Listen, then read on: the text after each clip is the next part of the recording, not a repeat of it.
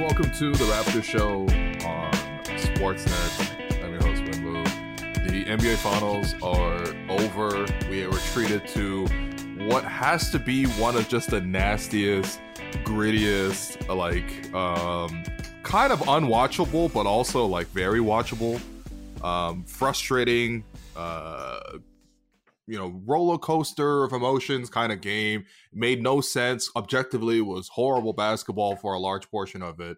But here to join me to break it down, as he has for the entire finals and also for so much of the uh, 2023 NBA playoffs, which is now officially over. Uh, producer and co-host Alex Wong. What's going on, Alex? What's good, man? Um, great coverage on the new Raptors coaching hire the last few days. Um, you know, he will be introduced tomorrow, so we'll have more coverage on that. Mm. But We'll I definitely have first, more yeah. coverage on that if you know what I mean. But Yeah, I don't know if we can actually say what what what the coverage is. Oh yeah, well I made I already made Jr. delete a tweet promoting the show tomorrow. Got oh, got you, got you. Because yeah. I was like, well, if the Raptors haven't officially announced who the person is, maybe we should respect that. But anyway, Who are they saving that surprise for, man? The one person on Earth that doesn't have Twitter. Like, Anyways, if you're listening on the podcast, just tune in tomorrow. We'll have a special guest on the show. Uh, by the way, if you're listening to the podcast tomorrow, special announcement: we are going to go live at 4 p.m. on uh, Sportsnet 590 The Fan. Um, yeah, and I believe and streaming on SN on- now as well. Also, yeah, on SNL, we'll we will have a uh, we'll have a special guest, and it ain't Alex. Sorry. Yeah, well, we'll have a very special guest who um will be starting a new job tomorrow. right, right, of So- course. So there we go.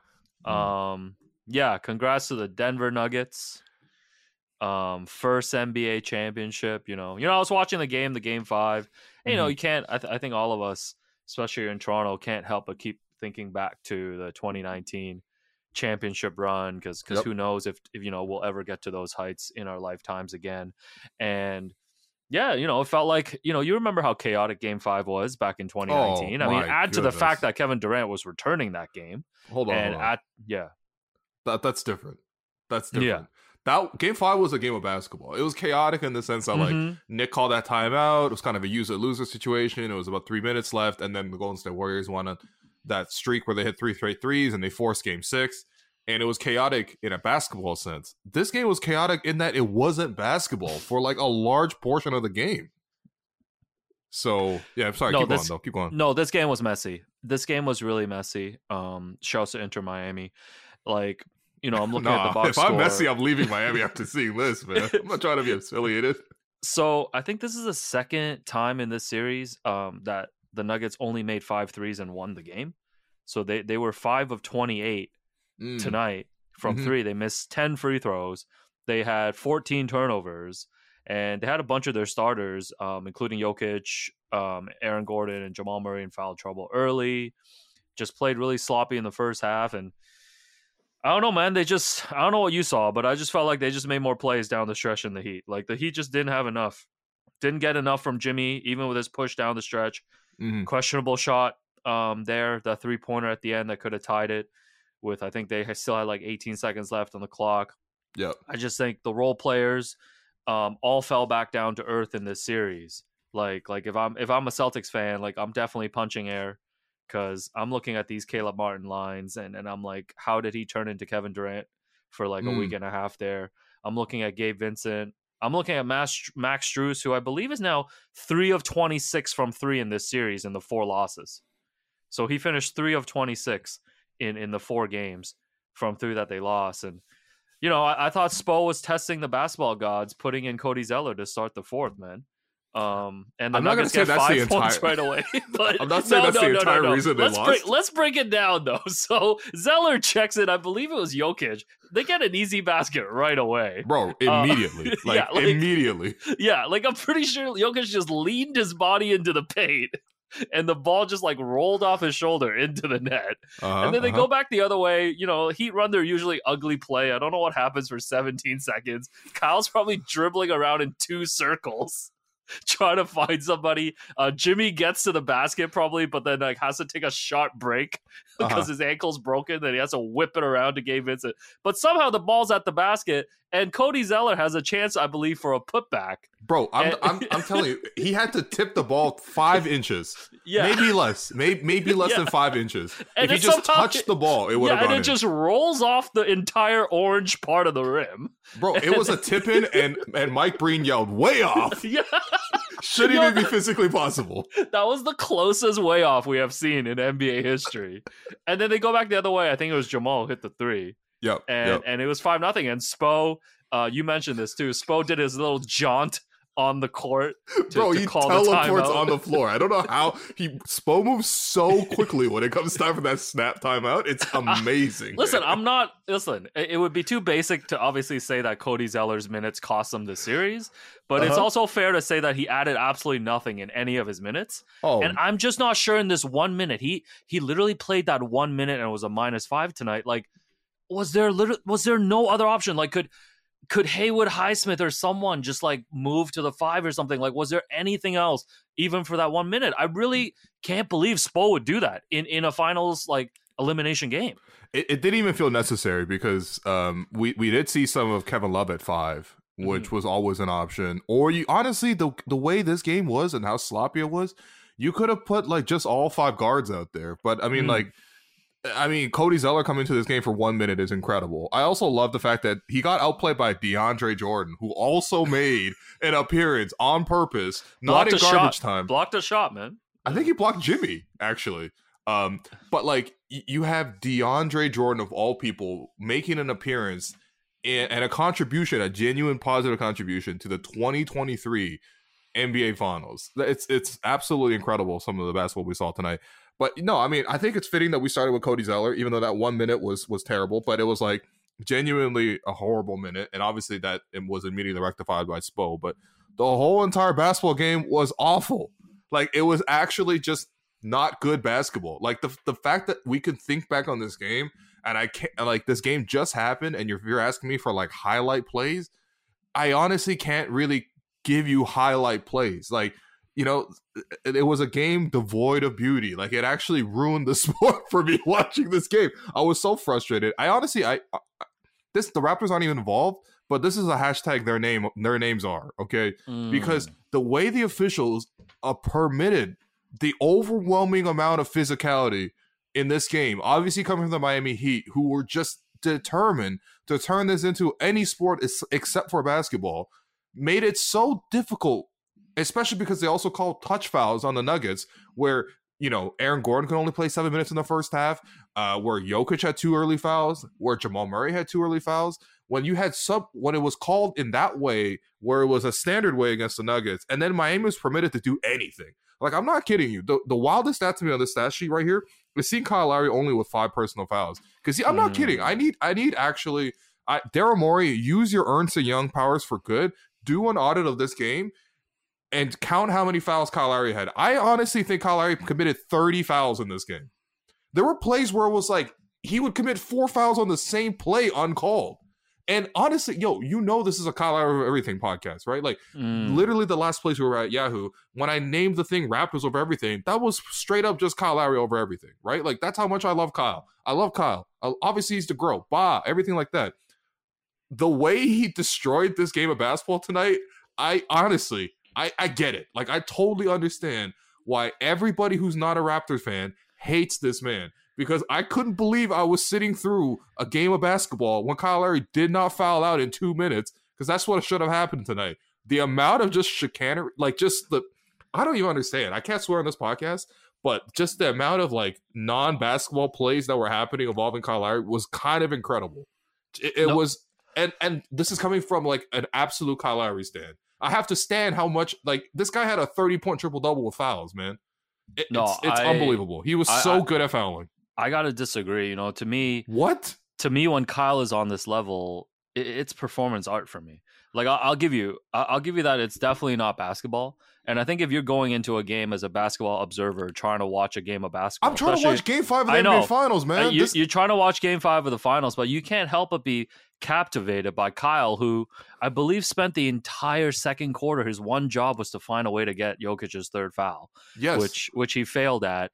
And well, the first sequence yeah. he tried at that, Jokic made a spin move in the paint slowly, like not out of control, slow spin move. Like it wasn't a spin move; it was a turn move. All right, this guy's just pivoting, and Kyle like. Not only did he exaggerate the contact, but he stayed down as if he wanted to get the flagrant review. Didn't ultimately get that because referees are like, no, just no. Like it's, it's like when your dog pees on the carpet, you just go no. Okay, that play and the next play down, Kyle literally has both his arms yanking Nikola Jokic and trying to pull his arm out the socket, and somehow that's not called a foul on a on a uh, block out for a rebound, and somehow Jokic doesn't overreact and push Kyle over, which is like the I, I don't understand. Anybody else in that situation would have fought him. Like you know what I mean? A, a man is physically using two hands, jumping, pulling your arm down, and on consecutive plays. That's what he was doing. Like, and, and that's just a slice of the of the, of the shenanigans that Kyle was up to, man. I No, couldn't believe this, no, it- it was amazing, man. I think there was one play on offense too where he was going up for a three and like pump fake, try to draw a foul, and, and one of the Nuggets actually like kicked him in the face. But in the process of drawing the foul, he was ruled that uh, he wasn't shooting yet. I, I kind of love those Kyle plays too, where he goes through all this effort, like Mhm. takes a takes a takes a Adidas sneaker uh, footprint to the face, and it's just an inbound. so uh, you have to respect you have to respect the performance art, man. I, I know, like, I know when Kyle Lowry plays like this, it does become a referendum uh, on basketball, but I don't know. It's probably because I've watched them all these years and stuff. I really don't mind it, man. It's such an entertaining side plot to a game. Well, first off, it was like, let's be completely honest, it was 100% effective, right? Like, Mhm. not only was he doing good, positive basketball things like pushing the pace, like hitting some pull up threes, which is huge, his physicality and everything like that was great. Obviously, when it's not called, like, you, you can only play to what the officials are. And I felt like the officials are completely bullied by the Heat, period, across the board. But the guy setting the tone in terms of that intensity was Kyle. Like, obviously, all the Heat come out, they do the usual Heat culture stuff. Kyle's like, no, I'm taking it one step further, man. This is Kyle culture. And like, as the game went on for Miami, the entire Heat team adopted Kyle culture. Like, it just wasn't basketball for so much of it. And the fact that like this game almost came down to the fact that, you know, Jimmy Butler, who after hitting two threes, which was awesome, jumps up, kicks his leg out, fully clips Aaron Gordon in the nuts, who is standing vertically contesting in in a phone booth, everything picture perfect. He kicks him in the nuts, and the fact that Marc Davis and the officiating crew has the audacity to go to the review and still call that as it was originally officiated, that the whole game almost came down to that. Right? Like this was very close, they're very nearly a one possession like this could have very closely been a one possession game where the Nuggets lost. And can you just imagine the amount of coverage, the amount of replays we saw in that? Like honestly, the fact that the, the Nuggets closed it out and that KCP made some free throws at the end, that Bruce Brown made some free throws at the end, and Jimmy Butler took a quick three or whatever, like that actually took the refs off the hook because if this game was allowed to stand in terms of Miami got the result, there would be two straight days of just just so much coverage on the officiating. I, I was so disappointed in terms of me sitting down, excited to watch game five of the NBA finals and just seeing this abomination of basketball. Like it wasn't they weren't making plays. And to be fair, the Nuggets were completely discombobulated based on this. And maybe this is the only way the Miami Heat could compete with Denver in this scenario. Right? You make it to so that you throw so many, you know, fouls and you know zones and double teams and you know everything short of pantsing a guy like you throw you throw so many banana peels on the court that eventually you you make the whole thing look like a circus but like the nuggets actually did fall for it and they stopped playing their game and for 48 minutes nobody really got any rhythm nobody really got any sort of semblance even Jokic who was the calmest dude on earth it feels like even after the game when they were like Jokic how does it feel to win your first ever NBA championship and he's like um, our job is done. We can go home now. Like it, this guy giving Kawhi Leonard level quotes after winning the championship. Even Kawhi showed emotion after that. Even Jokic was snapping in the third quarter. Like it, it just it was unbelievable how much this game wasn't basketball. Like I, I, I it's it's mind boggling to me. Yeah, well, I think thankfully then I speak for everyone that that the series is over now, because Mhm. I, I I feel like we had watched enough to know that Denver was the better team. And I all- never want to uh, see the Heat again, man. yeah, uh, so the Heat basically regressed back to to to where they were in the regular season. Um, I need to add up their record because they finished the uh, playoffs two and seven in their last nine games Hmm. because they because they went one and three against the Celtics Okay. after going up 3-0. I don't know if a team has ever had a two and seven stretch in the postseason uh, and made the finals. But if you check, if you check the box scores, or if you're just watching the games in these finals, like this was more of I think the regular season version of the Heat. Like you saw them have like a five six minute scoring drought in the first half in the first quarter, and I think they went through that again at one point. I think they were two of fourteen from the field in the fourth quarter uh, uh, until Jimmy decided to take over. And across the board, like they didn't, you know, injury injury or not, like they just didn't get any of those superstar performances from Jimmy yeah. in, in yeah. these finals. And you know, Bam was a scorer, but but not an efficient scorer. Um, and if you look across everybody else on this team, like outside of Kyle's performance art, like none of those other role guys that I mentioned, like none of them had a huge game Mhm. like in this entire series. So like they did regress back, but but I gotta give credit to them. You know, they did their job. They created maximum chaos in the East to the point where the Celtics, I think, have had to spend like fifty million dollars to hire like seven new assistant coaches um, to surround Joe Mazzulla. Mm. Um, you know, Giannis has shaved his head and is like starting a whole new story arc. Just because he his lost, head? yeah, yeah, yeah. He's got a new look now. So he's going through it right now. He might show up blonde. He might show up blonde at training camp at this Wait, did he like There's shave his head, like clean shave, or is that like It's he buzzed it? He buzzed it, but he's Okay, definitely okay. like going with a very brand new look. Like he's definitely trying to rebrand. Why off, is it that- this first round defeat? So. Why is it that men think we can change our our just our haircut and and we're, we're our problems have gone away or we're a different because men because men are basic. Yeah, okay, Like, we're all right, we're very basic people. all right. That's you know um, what that that's fair. But I I, I mean yeah, I, I think your point about Jimmy is interesting because I'm really curious to see like what the fallout is going to be like.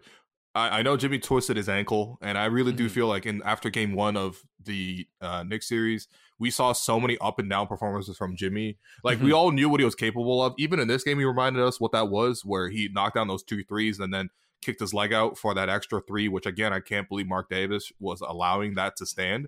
That is such an. I'm, I'm sorry, man. I I, I hate No, that being was- the officials guy. That was a terrible call. You're this you're is right all time. This their I- names I- are game. I, I think sticking to that point, I think you get they of course get away with it because because the Nuggets end up winning. But you're Mhm. right, like that would have been like egregious. Yeah. Like like Right. that would have been egregious. Um. And, and I think it would have been way more egregious because like no offense to like the Nuggets fan base, like this isn't one of those like top tier kind of fan fan bases like a like a Boston or the Lakers. Like imagine Sure. if like one of those teams got one of these calls in the finals. We'd, we'd be talking about it like you said for like eight days.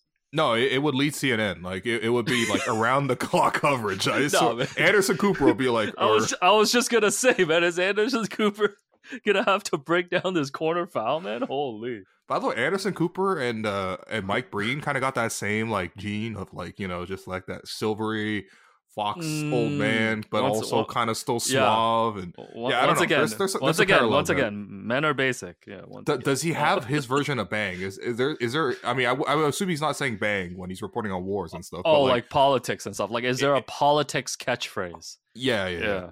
yeah. Okay, we're gonna have to we're gonna have to look into that. Got you, got you. Anyway, that. regardless, um, yeah, I, I think with Butler, like, I'm curious to see like what the issue is. Like, is he gonna have like surgery after the season, like after this whole thing is done now? Because like, it just felt to me like half the time he was Jimmy Butler and that same like, not even just like that superstar that we saw in the first round.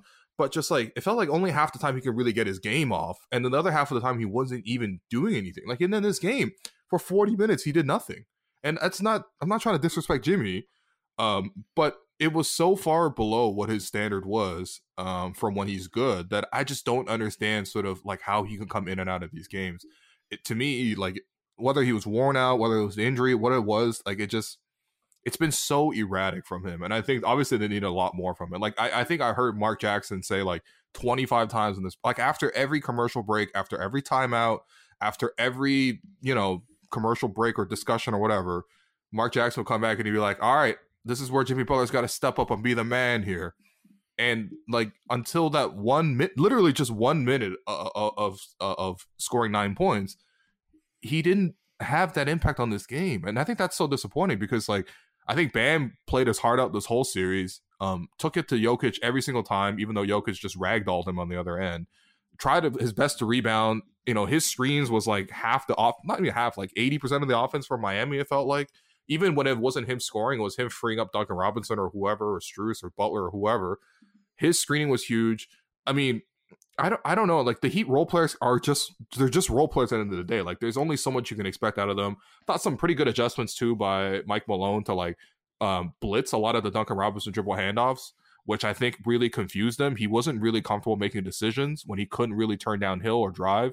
Um, and he couldn't get the shot off as well. I don't think he's a good passer. And so, you know, that one play which completely befuddled the Boston Celtics in the last series where Duncan Robinson would come off the triple handoff with uh, Bam the Nuggets just blitzed them, and a lot of that was Jokic, who showed the energy intensity to do that as, as you know seven footer to come above the three point line. But that really neutralized a lot of what Duncan Robinson was doing.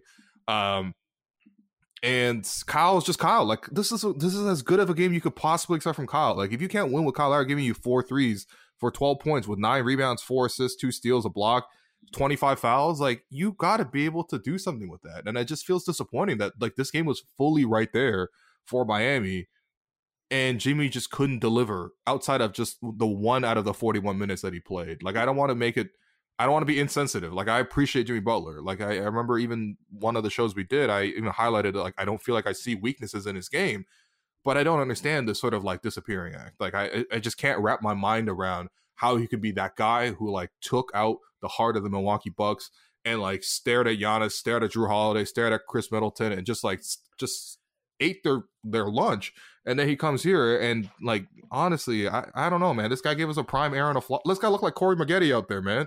Mm, no, this guy said who he play for, man. Um, no, I think I think that's fair. And again, I guess you could attribute some of it to injury, but but then again, like you know, I, I feel like it's hard to play that game. It's like whenever a guy struggles like late in the playoffs mm-hmm. and stuff, like like we start talking about that because I like I was look I'm looking at Jimmy's numbers from when they made the finals last time, in, in, the bubble against the Lakers, and he was like incredible in that series. Oh yeah, right? like yeah, he yeah. averaged twenty six point two points, eight point three rebounds, nine point eight assists.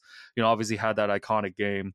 Um, and that iconic photo where he was just exhausted. Mm. Um, and like you could feel his impact there. Like he was going toe to toe with with LeBron for a lot of that series, and like like you say, you didn't feel that in this series. You didn't really feel that in the Boston series too, outside of him picking spots. And I noticed a lot too was him like I don't know, like maybe some credit does have to go to the Nuggets defense, but a lot of times I felt like he would like drive to the basket and just like not have the lift to mm-hmm. like finish his moves, and he'd have to like whip those crazy wraparound passes to, well, to even, all the role players who were missing threes the late turnover where um he like drove but kind of went into a jump mm. stop and then tried to spin. I mean, at that point, I think the Nuggets knew exactly what was coming. He had, he didn't take a mid range shot. It felt like all night, so they knew to sort of wait for him at the basket when he drives.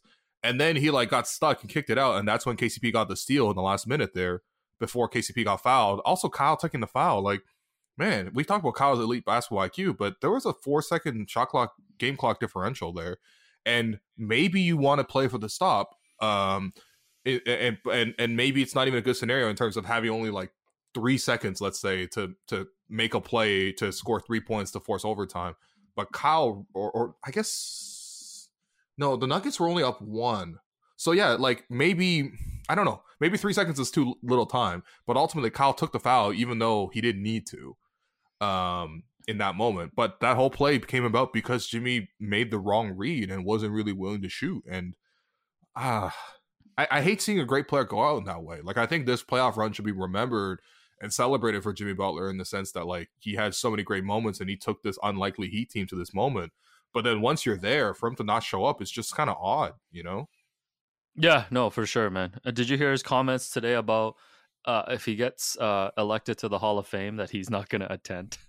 Yeah, what? Why? He just what? said that. Oh, it's an individual award. It's going too far, man. Yo, he that oh that what what level of heat culture is he at, man? Just just go to your Hall of Fame ceremony like literally anyone else. Bro, I was gonna say, who has ever turned down a Hall of Fame ceremony? Man? That's Even... more. Yeah, that's so gimmicky too, man. That that's that's very. I don't know, man. I don't know. I guess I guess I, have reached my annual uh annual stretch of just being tired of heat culture again. So we're here again. No, I'm, I'm I mean, unsubscribing from heat culture. No, this is absolutely the right time to unsubscribe from Heat Culture because it was fun for the first three rounds. But mm. as soon as the finals came, and I remember like you know, um, when I hopped on Pound the Rock with Wolf on for the 300th episode, and also when we did the uh, finals preview here with David Thorpe, both times I was like Nuggets and five because I actually mm. just don't see how the the Heat will throw all these hurdles up before the Nuggets, who look so cohesive and look so sort of like unflappable. And I was wrong about that. Like the Nuggets really were like flapped. Like you look in this game, they were flapping like crazy. Like I couldn't believe it. Jamal Murray played a pretty bad game, all things considered, like pretty bad, right? Michael Porter Jr. He's kind of being celebrated as a hero in this game. I suppose relative to the other players, he looked good, but the number of bad decisions he makes on the floor, it just it's so frustrating to watch. And it, I just I still don't think he played a great game, even though he did have 16 points and 13 rebounds. I just felt like if he just made half as many mistakes, he he would be twice as good, right? Aaron Gordon barely played in this game, and when he did, like he was taking pull up threes. Like what? When is Aaron Gordon taking pull up threes from the from the top? Like guys are losing their, their heads. Um, Bruce Brown couldn't hit any threes, even though he kept jacking them up. Um, and he kind of has this like comic face about him. So when he jacks them up, he misses, and you look and the camera pans over to him. You're just like, what are you doing? Right? Jeff Green had some moments where he looked so old in terms of the way Bam was was was dusting him one on one, and that's mostly because Gordon and, and Jokic got in foul trouble in the first half. Obviously, Jeff Green can't guard him. Um, you know, Christian Braun breaking back to back free throws while they were showing, um, you know, ESPN was showing the fact that Mike Breen was calling his 100th game. And oh yeah, they gave him. Um, they went to like Michaels and got him a thirty dollar plaque and put like two photos on there. Yeah, they're like, here's your first game with uh, Hubie Brown. And Hubie Brown, by the way, looks exactly the same age as he does now. By the way, yeah. Hubie Brown in 2006 looks the same as Hubie Brown in 2023. Um, as actually, honestly, as does Mike Breen. I feel like he's just looked like that Silver Fox look ever since like I, I, he's come into my you know conceptual existence. But like, mm. I don't think anybody on the Nuggets really played that well, except for Jokic, who quietly had 10 points in the fourth quarter and and and was absolutely vital in terms of just like when they got the ball to Jokic, and I couldn't believe he only took 16 shots, having played 42 minutes. But when they got the ball to Jokic, he was the port in the storm. He would lean on a guy, flip shot, you know, little runner, you know, the usual Jokic stuff. Wasn't even hitting all those jumpers and stuff like that today, but just efficiently going to the basket, contesting everything. I thought he played an amazing game defensively as well. Um, Jimmy Butler just was very afraid to attack and try to shoot when when Butler or uh, Jokic was at the rim all series. Did a great job rebounding, contesting, like, I, I, yeah, I mean, Jokic played amazing, and and that's the main reason why the Nuggets won in a game like this because otherwise, if the Heat were allowed to walk away with this game based on the game that they played, I'm so sick. You can tell the disgust in my voice right now. Like I, I'm just, I'm just mad at the sport of basketball. Like I'm mad at Adam Silver for allowing this to happen.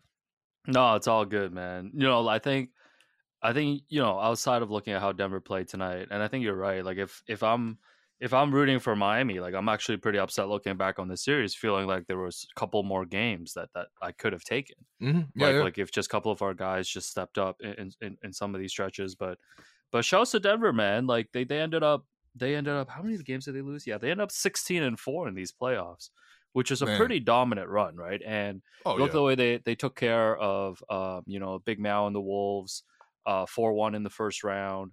Um, and and then of course the four two against the Suns after losing those two games in Phoenix, sweeping the Lakers and and, and handling the Heat, um, including winning all these road games. Right, they haven't lost mm-hmm. a road game since the one where uh, Mat Ishbia pushed Jokic. Like yeah, like they yeah. went in Lakers and took all the games. They took care of business in Miami. And this was just impressive. Like I remember coming into the playoffs and all season, we did all these segments about trying to pick some of these other teams and trying to find a reason to talk about the parity in the West. And some of it was because like the Nuggets kind of, you know, they they kind of let up in that last couple weeks of the season, last month of the season, just because they had pretty much locked up the one seed. But all along, it was the team that was the best in the West all season, really proved themselves in the playoffs. So many questions coming in about Jokic and like obviously super thrilled for Jamal Murray to his story coming from uh, back from his ACL tear. You know, seeing him in tears on the court, and just think about these other guys too. You know, unfortunately, you know, you mentioned Aaron Gordon. You know, he made Kyle Lowry eat a basketball there in the fourth quarter with a block. Oh man, I'm so, not gonna lie. By that point, I was rooting for Aaron Gordon. oh God. I was that's rooting a, for Aaron That's Gordon, a big man. turn. Um, the things like, that the things that Kyle Lowry was doing to the sweat of basketball tonight, needs to be Oh. tried. Like what's what's the basketball versions of the Hague? Like we we need to go Nah, there. man, this guy's calling Levy, man. Yvette's making brisket, bro. Um, Yo, by the way, Kyle, his personality, he should just be, when he retires, he should just become a lawyer, no head coach or nothing, man. mm, You know what no, I mean? He no, no, he- no, no, no. Kyle be- Lowry, if, if Kyle became a Brother. head coach in the NBA, he would make Nick Nurse look like a saint. brother, he should be a ref. I want to Oh, see. I want to see Kyle ref a game, man. He'll be like, "Yo, yeah, you crawl through through his legs. That's that's clean and one. Yeah." Yo, I want to see him ref, man. Him calling charges would be amazing. They should at least let him do it at an All Star game, just like a fun setting, man. Yeah. Yeah, I think No. that'd be amazing. No, man, Kyle's. Oh man, you know, obviously Kyle's the grow. Like again, like I, I have to. uh, I cannot stress this enough. Obviously, I love Kyle, but um, No, Yeah, how his- can you his- not? his ob- how legacy can is you not objectively laugh at Kyle when you watch the? Nobody plays like Kyle Lowry. his Like, legacy outside of plays like Toronto is. But I think it speaks to his competitiveness, like more than anything else, and that part Of is admirable, right? Like I think there's certain competitors, and um, I, I might be speaking a little bit from experience, but just like there's certain competitors where it becomes like we all talk about it as a game, and we sometimes obviously this is a, a professional game, so this is a job. But some people see it as way more than that. You know what I mean? And there's this like extra level of competitiveness that not everyone can reach. And I know Mm. Kyle reaches it every single day. Yeah, and it's amazing. Like you know, like I, I yeah, like as as someone who you know will commit a, a, a terrible flagrant foul here or there for no reason. Like I I understand where he's coming from, but I also understand like how that level of destruction on the game itself. But um. Yeah, I, I mean, look, listen. uh, The Heat won as far as they they possibly really could with this, right? Like, honestly, like if if the Miami Heat ultimately had won the 2023 NBA championship, like, what does that say about the entire league? And I understand that like they they essentially like you know demoralized three teams in the Eastern Conference on their way to getting to this point, and they kind of almost did it to Denver. I mean, like Game Four, there was a real moment there where you know the refs called that horrible fifth foul on Jokic, and there was a huge opportunity for the Heat to come back there. Instead, the the the, the Nuggets bench really step up and make a whole bunch of plays. And then this game, obviously, it was right there for the taking for Miami, but they couldn't do it.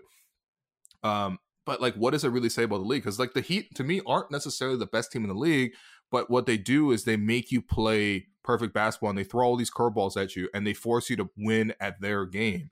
And finally, we saw a team like in the Nuggets who were just, especially just one player in in, in Jokic, because this is the difference between like Jamal and Jokic, for example. Like Jamal played great in a lot of parts of this uh, series. So I don't want to take anything away from him, but like there's a different level in terms of the way Jokic just could not be shaken. And he w- refused to make mistakes, even when his whole team, the whole game was just like this comedy of errors. Jokic at the end is just like, all right, I'm gonna make the right play here or there. I'm gonna lead. I'm gonna I'm gonna cut through their zone. I'm gonna punish this mismatch. I'm gonna get this rebound. I'm gonna make the right pass here or there. I'm gonna make the contest, and ultimately they win the game. And yeah, I mean, one of my I think long after this whole series is done and this whole season is done, when I think back on it, I, I did think it was a bit of an odd trophy presentation.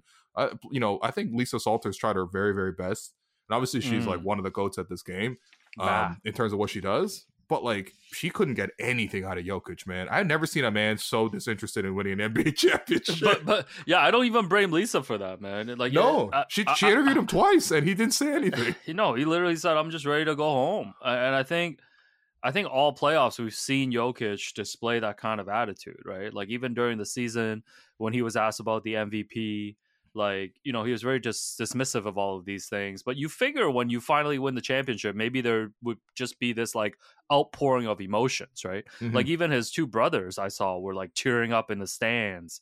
Um, and those are two of the toughest looking dudes that I've ever seen.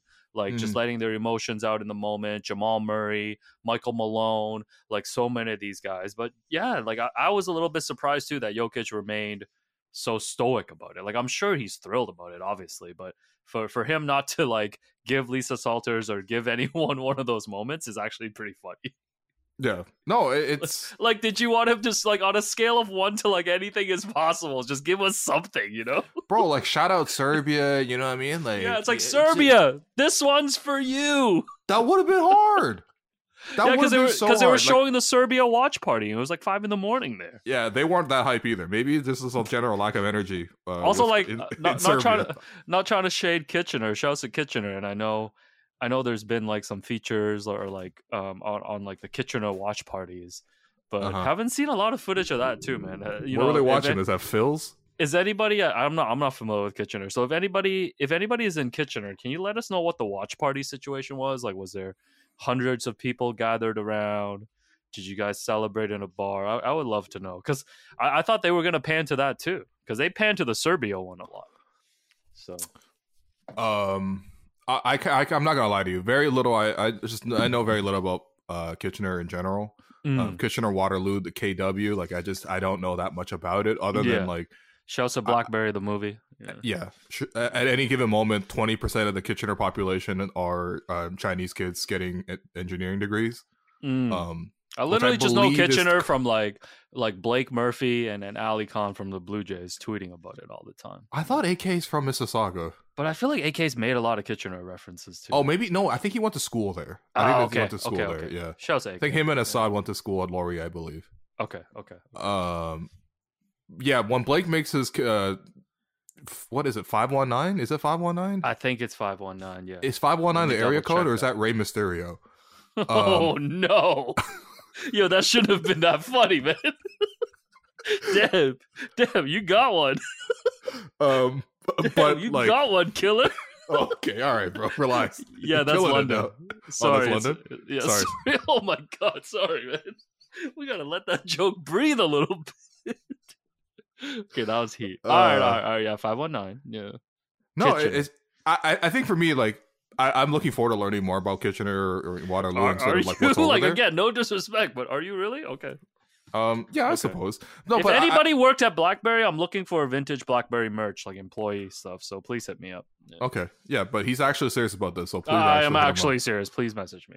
Do you want my BlackBerry Pearl from 2011? Uh, I would actually gladly take it. Yeah. Really? Okay. Yeah, right. I think it's somewhere still at my parents' house. Okay. Because yeah, I, I, I, man, I was big on Black. By the way, BlackBerry though in 2010 they Mm. owned the student, uh, the Oh, student market, man. Student market. I mean, obviously, I'm a little older than you. Like, I got my first BlackBerry at work, and Okay. it was life changing. It was life changing. well, you were an accountant, so like you were the prime market for Blackberries. Oh, we had to have a like. We weren't even given a choice. We were issued a BlackBerry. Is it like when first day at people make? You know how people make fun of you now, where they're like, "Oh, you screwed up the, the group chat because um you don't use an iPhone." Oh, like the green know- bubbles or something. Yeah, like Yeah. because you actually want to, you know, have customizable settings instead of just like Mm. this defunct, you know, no options phone. Um, but like you know, like how people make fun of you for not having an iPhone. Is that like back then where you're like, oh man, you screwed up the BBM? Like I can't even text you because it cost me money, but I can BBM you for free. Yeah, back then the BBM was such a life hack. Like when you ask people Oh, if they yeah. had a BBM, and then they, I guess they, I don't know how how it worked back then. Like they would send you their BBM like ID or something, and you just Mm-hmm. add them on there. Um, yeah, BlackBerry had a run, man. It's kind of wild to me because like I guess I guess starting work and like having the BlackBerry doesn't seem like so long ago to me, but I guess it is. It's been like Mm. 15 plus years now, but like BlackBerry to me is still a pretty modern thing, and to see them like make a movie about it for it to be like just basically out of the market now, like it's kind of wild to me because you're right. Like BlackBerry had a cra- like pretty long run, man. Like Bro. everybody had a BlackBerry.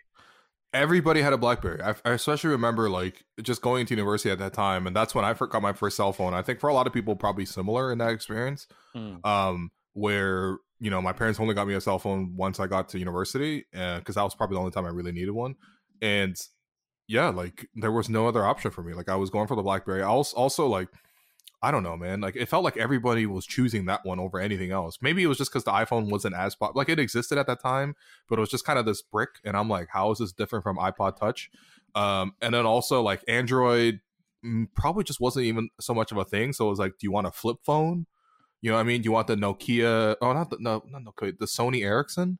Oh yeah, like- Sony Ericsson, Nokia was hot at the time, and like Yeah, I just yeah, looked yeah. it up too. Like iPhone didn't even come to market till like 2007. Yeah, yeah, so, exactly. So, So, like it for wasn't a as period, established it was. BlackBerry. Yeah, so BlackBerry really owned the game, and so I was like, yeah, absolutely. But then my parents were like, you're gonna. They, I think they took me to like, you know, the telecommunications company that won't won't be named, and oh, okay. It's a competitor. Yeah. it's I don't even remember it was either one to be honest. But Oh, they were okay. kind of like, no, we don't want to pay for this phone. Can you go get a like unlocked phone somewhere, please?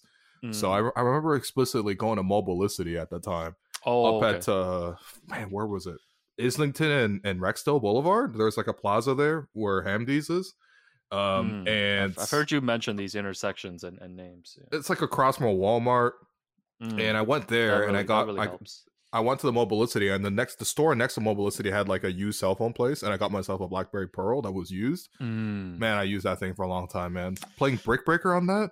Oh think I- yeah, wasn't wasn't there like a snake game too? I remember. yeah, it was, Um, there was Snake too. Snake. I think it was just like the the basic game that was on there. Um, Mm. yeah, I remember. I think I I think the last BlackBerry I had was the BlackBerry Bold. I had the Um, BlackBerry Bold as well. That's when I finally upgraded, which was felt amazing. The BlackBerry Bold was fire, man. I think just the look of it. Mm. I don't know, man. The BlackBerry, just the aesthetic, and back then, like having that keypad. Yo, like, it was cute. just it was a ga- it was a game changer, man. hmm Yeah. Man, I miss the BlackBerry. I, I wish there could be a way for people to just bring back BlackBerry or something. Like, I mean- a group of us just just BBM or something. Yeah. Yeah. This Well, I sounds mean, I like some suppose- culture cult stuff. Yeah. I suppose you you wouldn't have to anymore. I think Masai was the last person on Earth to use the BlackBerry. Oh, Shouts yeah. to Masai. I Uh, but I think even he's converted now. He's got one of those like flip Oh. like the flip phones where you can like the two phones in one. Oh kind of man, let's do uh since we did the Milos Teodosic uh, Alex Wong Q and A. Let me find this Masai Ujiri Alex Wong Q and A wait. What? where I asked him about his No. BlackBerry. And no, then- bro. I don't know if I can find. Anyways, keep talking. Are you telling Yeah, me so, you've so you're telling me basically you have done what we clown Oren Weisfeld for on the last reaction podcast, which was when he did the Team Smooth versus Team Groomed um no behind the was, scenes Gillette this- commercial. This was Giants of Africa, though. Come on. This this wasn't Oh, a okay, okay. BlackBerry. Like I just asked him about it. Um, got you, got you, got you. And then he got mad at me. Why? Um, I was like, so here's my Vice interview. Uh, question from me. To to your knowledge, are you the only GM in the league that uses a BlackBerry? This is from 2015. And he's like, I always like to claim that Obama uses a BlackBerry, so I don't care what any of you guys say. And the way he said it, he oh, was, he was kind of- sensitive about it. he was a little bit, even though I put in a laughs in there for him. Um, yeah, But he wasn't I'm like, laughing, huh? No, and then I'm like, yeah, I just see everybody using Androids and iPhones, man. Uh, maybe this is why you guys never leak any trade rumors. He's like, that's right. I'm telling you, that BlackBerry man, safest in the business. And then he gave his Masai laugh, and that was the end of the conversation. That's yeah. Give me give me more on the setting. Like, where was it? It was this a one on one? Was this a scrum? no, this was a you know- this was a one on one to promote some Giants of Africa stuff. This was back in like Got you, got you. 2015, so it would have been like early in his tenure, I think. So you're telling me yeah. your Masai Ujiri interview is almost as embarrassing as my Masai Ujiri interview at the se- season tickets holder event oh, back in shoot. 2013. Oh man, we have some classics, man. Is that one still? on? We gotta pull the audio for that for like next season or oh something, Oh man. my god! How No, have the- we still not pulled that? We've never used it. the Like, funniest things for people who don't who don't know, and, and honestly, I don't know why people would know, but um, Hmm. 2013, I was still a student at that time, um, but I was blogging with Raptors Republic, who had season tickets. And 2013 was the year that Tim Leiweke brought Masai Ujiri onto the Raptors from Denver. mm, um, and as part of the season ticket holder event i don't know if they still do that anymore but they had like a q&a with um, Masai, and it was sort of a meet and greet, you know, kind of one of those things where you come to the arena, you know, Masai gives a speech, Tim gives a speech, ask a couple questions, and then afterwards you can get on the court, take some photos uh, of yourself on the court. Probably taking, can you take selfies with the BlackBerry Bold? Because I probably was holding a BlackBerry Bold at that ah, time. I feel I feel like it's not possible, man. Yeah, yeah.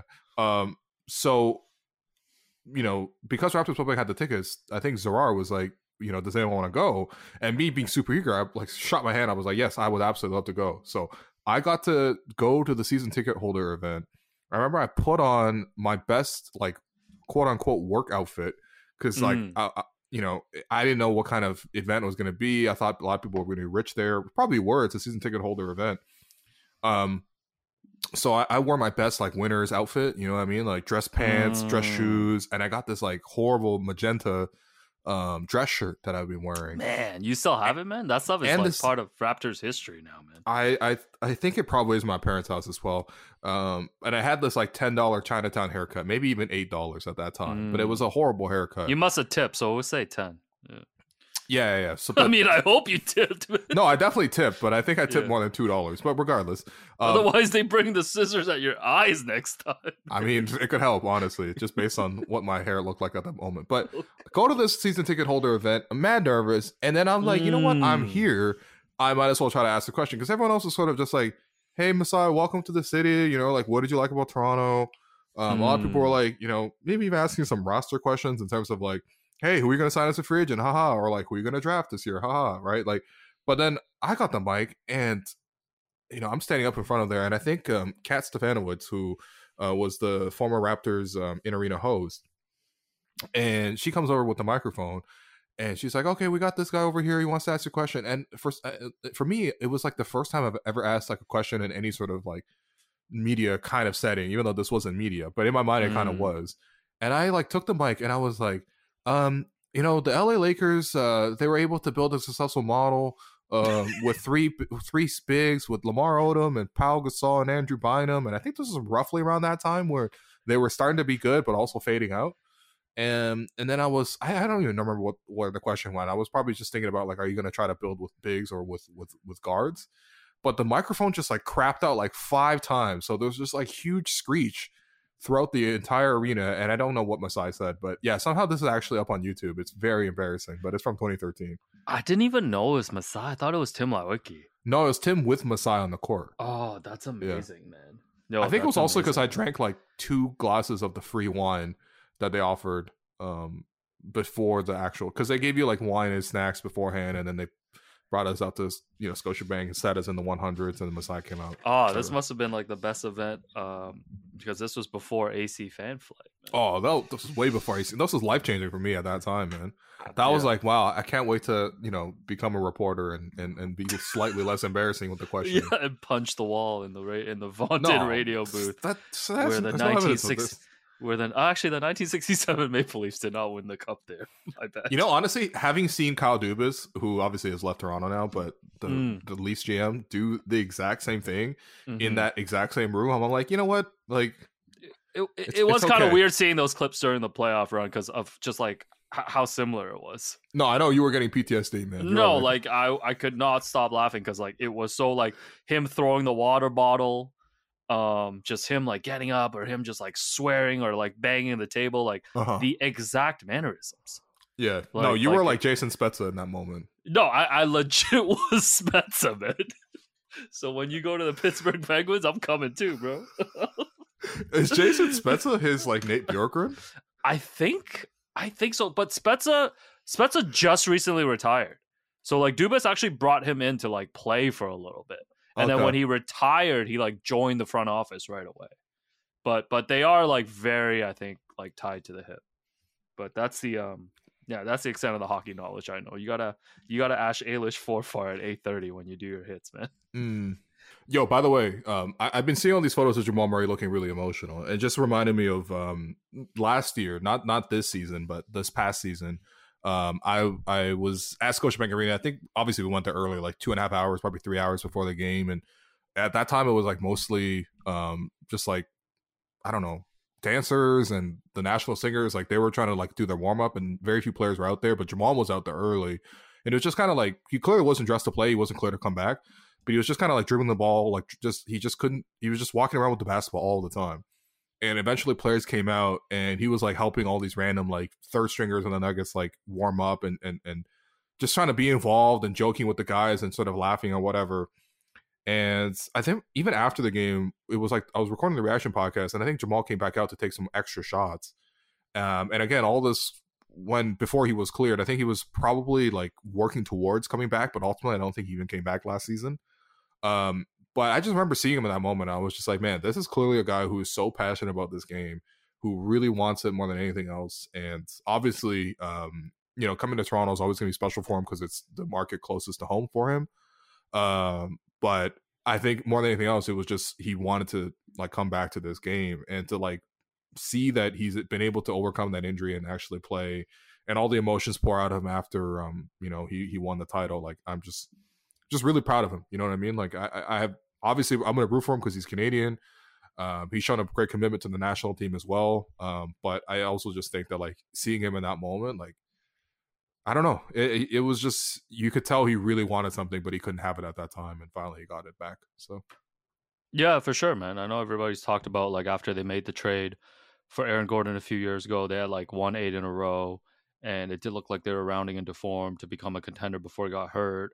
And like to see, I think the relationship that Michael Malone has with Jamal Murray as well. And, and Michael Malone was telling a story earlier in the playoffs about how Jamal came to him like after he got hurt and was asking if the team was going to trade him mm-hmm. um, and all of this stuff. And and you know that's sometimes you know that's that's that's the special thing about some of the continuity when you look at these teams, right? Yeah. Like like you look at the way that Jokic and who who at one time like the the franchise was debating between him and uh Jusuf Nurkic, like which player to like move forward with mm. as as their big.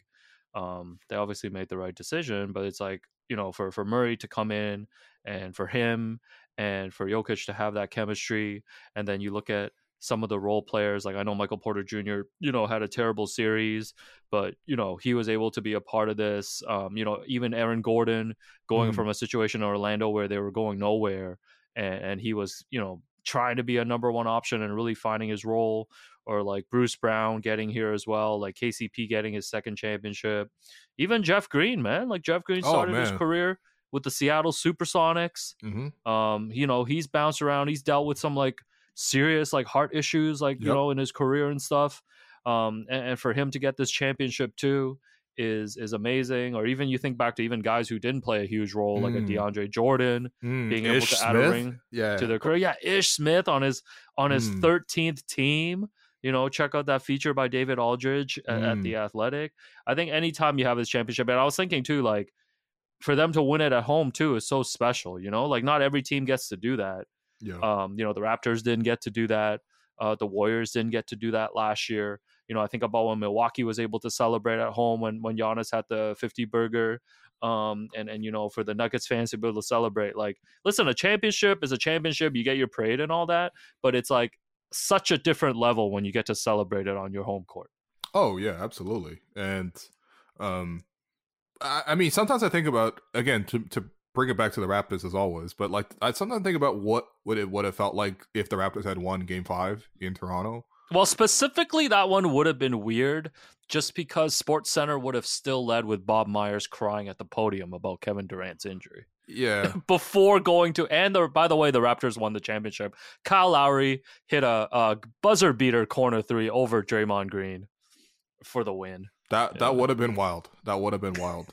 Um, by the way, I, I, I have a distinct memory of seeing Bob Myers right before he got on that podium. Like we were in the tunnel back to back in the back and it together. It to me, he didn't seem uh, stricken with grief in that moment. I'm just I'm just gonna let he, you read the body language there. I'm gonna let you be the body language doctor.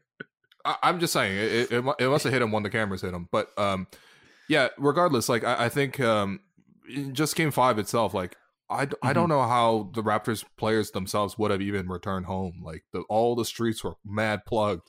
You know what I mean? And imagine if the oh, players. Oh yeah, they would have like, had they would they would have had to sleep over. I think. No, they, they would have taken the they would have needed to take the path to get home. Like they need what they would have needed to take the skywalk or whatever. like I don't even know how they would have escaped from Toronto. Just period. Um, and then yeah, I mean the fact that they actually won in, in, in Game Six in Oracle was kind of cool. Just being like that was the last ever game played in Oracle, and just seeing it all covered in champagne. Even seeing all the traveling fans, like I remember like three full sections of Raptor fans just like yelling and screaming, and obviously they got to stop off at Vegas because like they they took a, they took some time for them to actually come back to Toronto. If you remember, they stopped off in like uh, they stayed in overnight in Golden State, then they went to Vegas, and then mm. they you know blah blah blah, and then some people started filtering back to Toronto slowly. Um, yeah, it was just such a vibe. But yeah, I mean, like the Nuggets don't have to do all that, right? They can just party in in in, in Denver, which does kind of make me think. So, I, you know, you're not necessarily associating Denver with partying, but except for a very famous event that happened this year, if you recall, involving Ja Morant. So I, I do wonder if they will be visiting the same establishment. Oh, okay. By the way, um, gonna set your alarm clocks. Ja Morant annou- suspension announcement might come through early tomorrow. No, Maybe Adam Silver will give it a day. I think. Why is Adam Silver teasing the Ja Morant suspension the way we tease the, no. the AG uh, Uber no, story? he said he said on the next episode of Dragon Ball Z, man. and then they went to a completely different story arc. But yeah, what's what's your guess quickly? I didn't ask you. Quick quick what? guess on the suspension number, the games.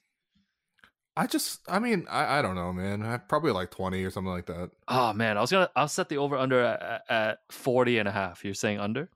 40 and a half would be what? No, I, I just think like, I mean, I, I don't know. I think the good solution here is to like, for Ja to stop publicly playing with guns and for him to you know continue being a great basketball player which i think everyone loves watching Ja play but this whole extra thing just feels unnecessary to me. Um so i'm sure the extra bit of punishment will try to imprint this message onto him but it also feels like he's in a phase you know what i mean? Like people go through phases i suppose. I'm not trying to excuse him for this behavior. I don't think it's like understandable at all to me but we don't have gun culture here well we don't have the same amount of gun culture here in canada as as as, as there are in certain parts of the states so yeah, I think from a suspension standpoint, you know, I think I think Silver might just come down pretty hard on this, just because like he already gave him the suspension, and and Ja did his redemption tour, and and you know this would be more of a setting example, and and yeah, like you said, just from a personal standpoint, like you just hope with like you know all, all these incidents that we've seen pop up with Ja that's just like he's able to get the right people around him, be able to focus on the right things, and just not get himself into situations where he might get into like real trouble with this stuff. Yeah, my only thing with that is just like I, have heard that same sentiment about like getting different people around him or the right people around him. It's like he's his own man. Like you know, ultimately you decide that yourself, especially when you're like the leader of the group in that way. Because obviously every NBA player is pretty much the leader of their group. Like you set the tone. Like if if Josh said like, "Yo, we're not playing with guns anymore. You bring a gun here, you're out." Like I'm sure they'd be you know they'd be they'd be, they'd be the safest people walking around. You know what I mean? Like they wouldn't have any of these issues. Yeah, I just think I just him, think. Man I just think it's it's I just think it's more complicated than that, especially like you see his dad that's around all the time. But it's, it's not like, like, his dad's like, "Yo, here's a gun." No, but I, what I mean is like these guys are part of the support group, and like if if you're if he's doing all this stuff, like people do have to step in. A lot, like yes, a lot of this is his own responsibility, mm-hmm. but maybe he's just not mature enough to be able to handle it right now. Like he actually needs these people around him to like actually step in and, and like tell him what's right. I suppose, but ultimately he's he's he's a grown adult at this point to me. So no, I'm just saying, man. Some people sometimes just need some help to to get pushed in the right direction. Mm. Um, mm. what else, man? Since since we ain't trying to go two hours today.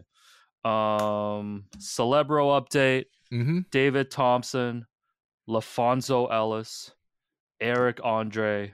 Mm. Oh God, Russell Wilson and Sierra, Peyton Manning, Sean Payton, Bro, Pelicans head coach Willie Green with his two guests, Brandon Ingram and Herb Jones. Oh yeah. That that was your celebro for the finals clinching game tonight in Denver. No other celebs trying to make this trip to Denver? I, I guess, guess, they got Eric Andre. That's like the closest to a celebrity. but that was also to promote cross promote ABC's upcoming show, The Prank Panel. Oh, is that why he was there? Oh my yeah, god. Yeah, yeah. So you oh you can't god. even count that. And like Die Hard lifelong Nuggets fan Ken Jeong was nowhere to be seen. So really interesting. Yeah. And I don't know if you listen to the Hoop Collective, but Ken Jeong told uh, Brian Windhorst he bought those Game One courtside tickets uh, on Ticketmaster. Yeah, see, when you're a celebrity, you don't buy the tickets. Like your agent or like the team, somebody who's a famous friend of yours hooks it up. Like, yo, someone's got to just have a plug. Like, here's two tickets if you want them. Like, it can't be that hard. I don't man. Imagine plugging Ken Jeong. But anyway, regardless, um, yeah, I don't know. I, I would say it's a little disappointing, right? Like I feel like there's always some level of star power at the finals. You know what I mean? Like, mm-hmm, mm-hmm. um, like where is, you know, like they didn't even show Charles Barkley at the game this time.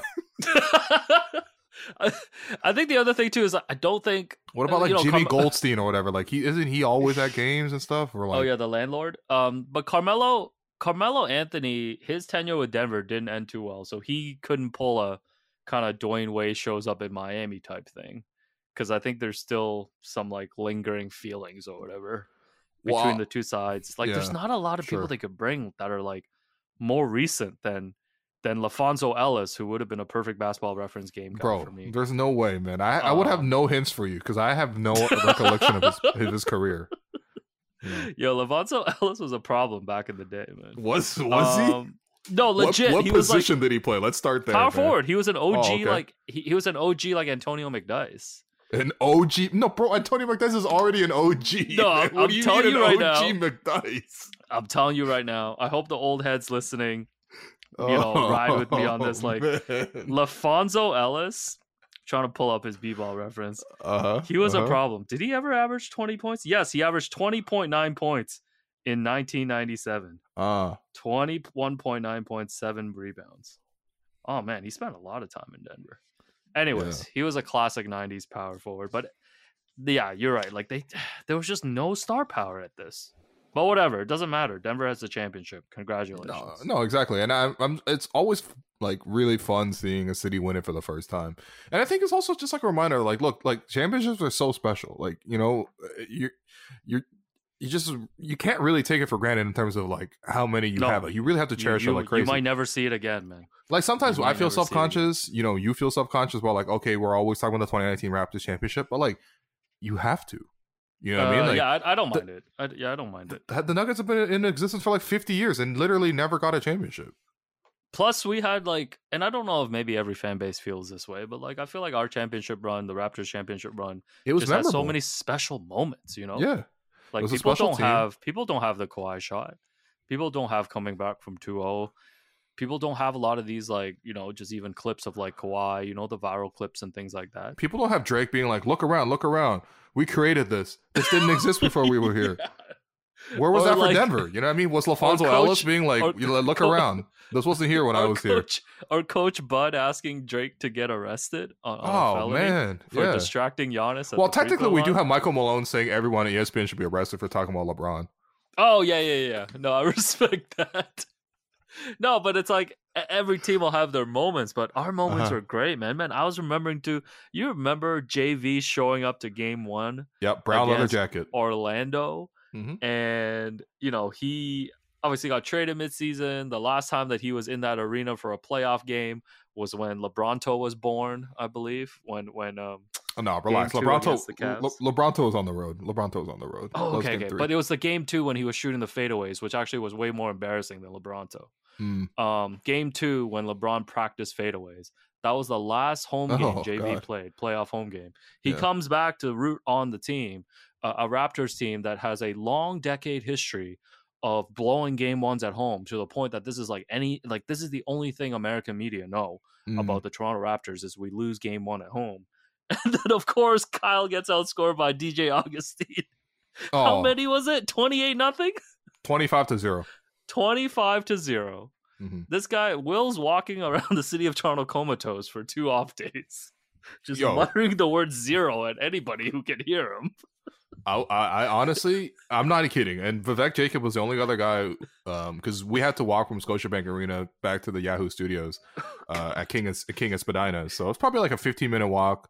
Um, Mm. you know, and we were trying to make it back there because we were trying to do a live show right afterwards. Um, and yeah, the entire time as we crossed like front Wellington at you know, et cetera, et cetera, to get to the you know, um, the office, I was just yelling, he scored zero. And Vivek at one point was like, bro, stop saying that. Like, just relax. Like, come on. And then yeah, we got there. Then the the wildest thing is I did the live show with with you. I think maybe Harrison was there too. Maybe Hmm. not.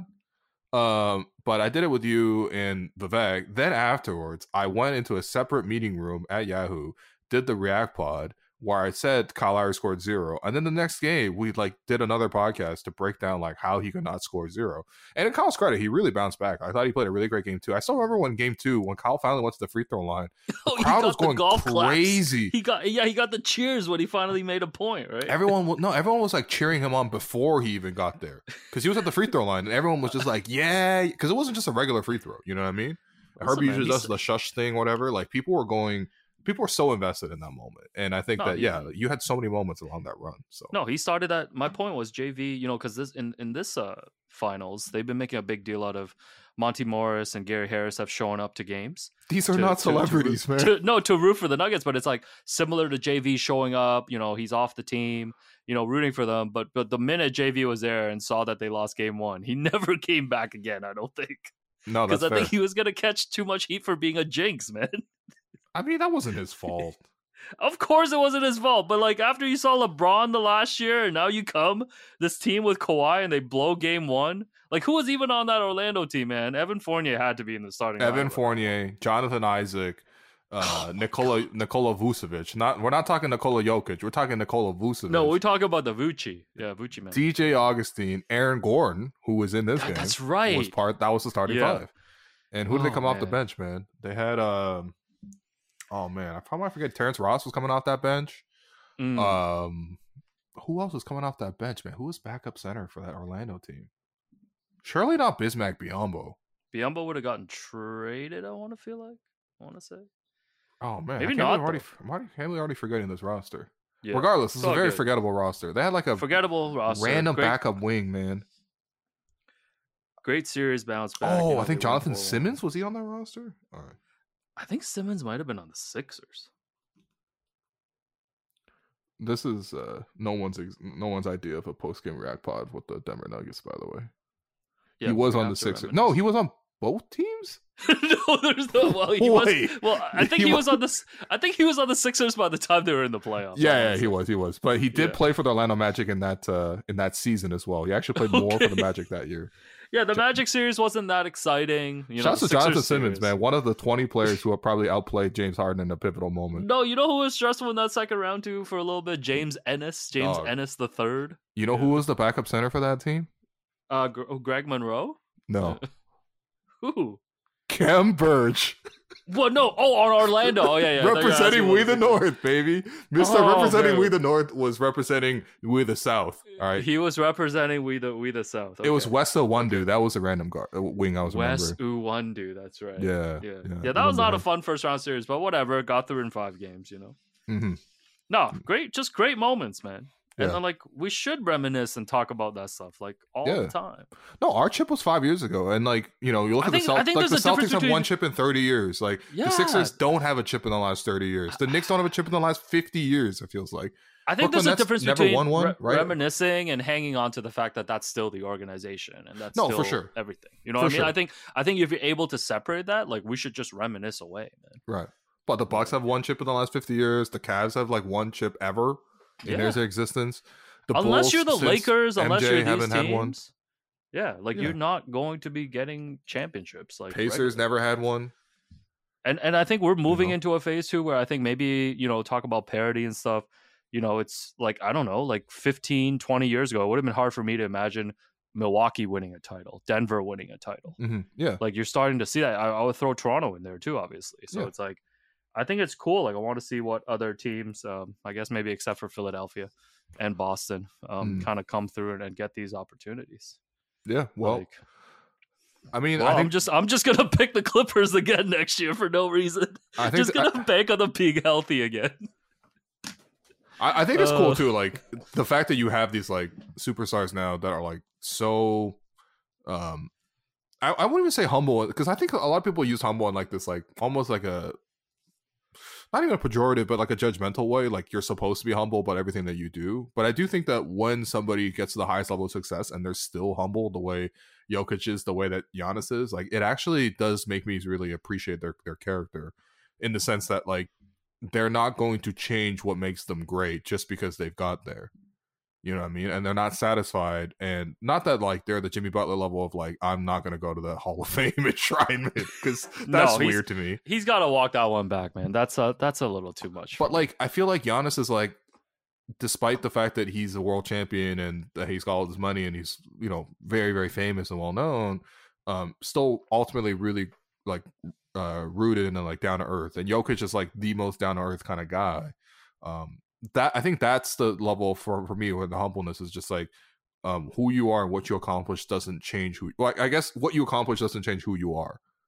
You know what I mean? And I think that that, that is actually really cool because like you don't see Jokic giving the Nuggets any problems. Like he's like, okay, I got to play with Will Barton this season for the last five seasons. Let's let's roll. You know what I mean? And Mm. he's not out there making bold predictions. He's he's just it's like a self-flagellating humor at all times. And even when his whole team was floundering, he he was the one who kept his cool head. So I, I think there is there's something about his character that I really do admire. Um, so not to say that I, I don't like seeing players celebrate. Obviously, I love seeing players celebrate, but um, you just know it won't get to Jokic's head, which is just kind of cool. Plus, by the way, if you people haven't read it already, there's a, a really great uh, profile that Ramona Shelburne wrote about Jokic at the start of this finals.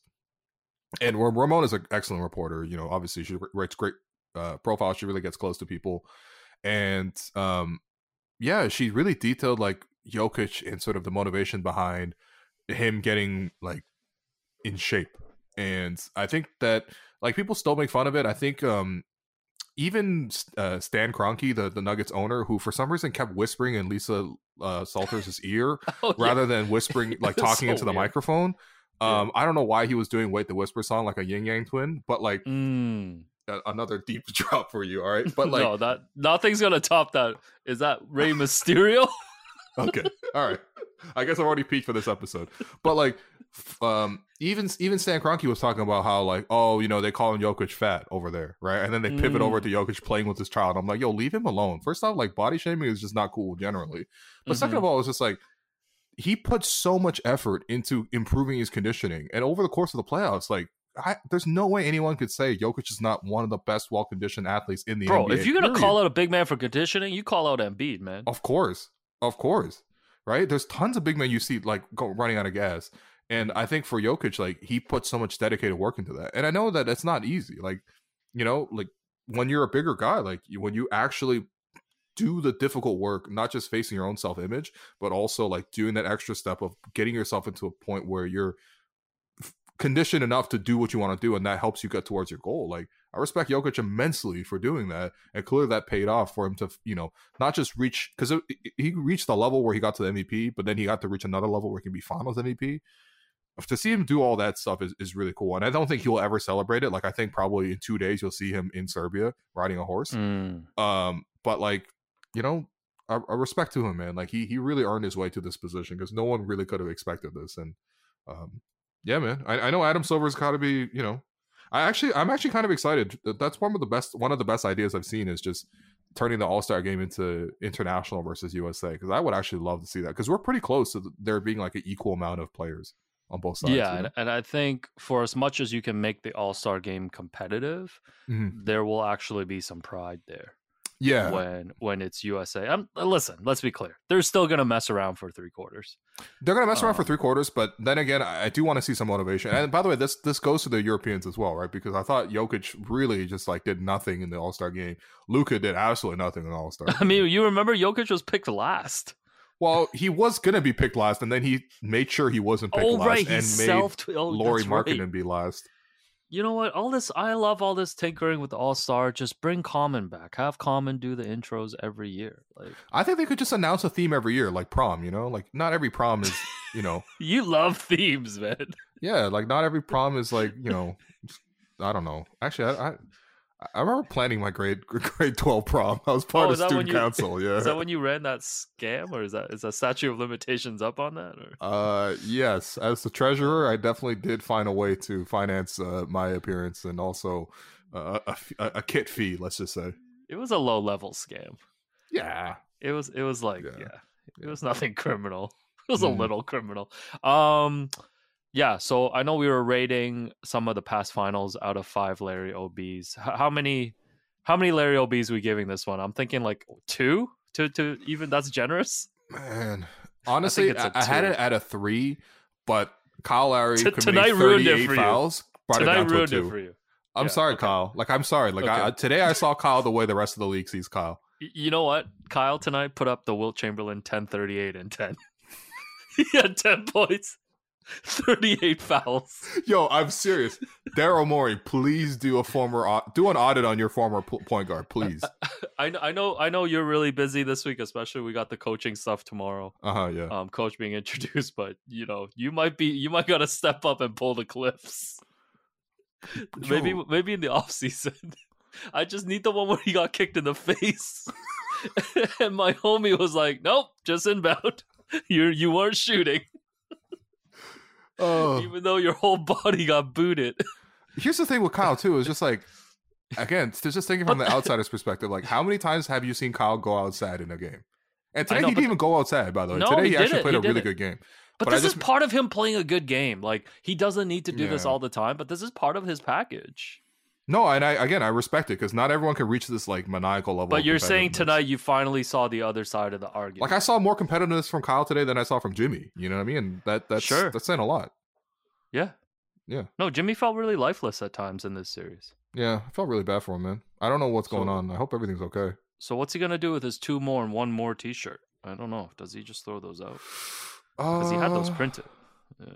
That's yeah. See that that's that's that's uh that's presumptive. By the way, Bam Adebayo had 14 points in the first quarter, and then it had six the rest of the way. That's tough, man. Bam Adebayo in this series, basically every game you look up, he has like 24 points on 23 shots. Yeah. Yep, 20 on 20 points on 20 shots today. Two free throws. There we go.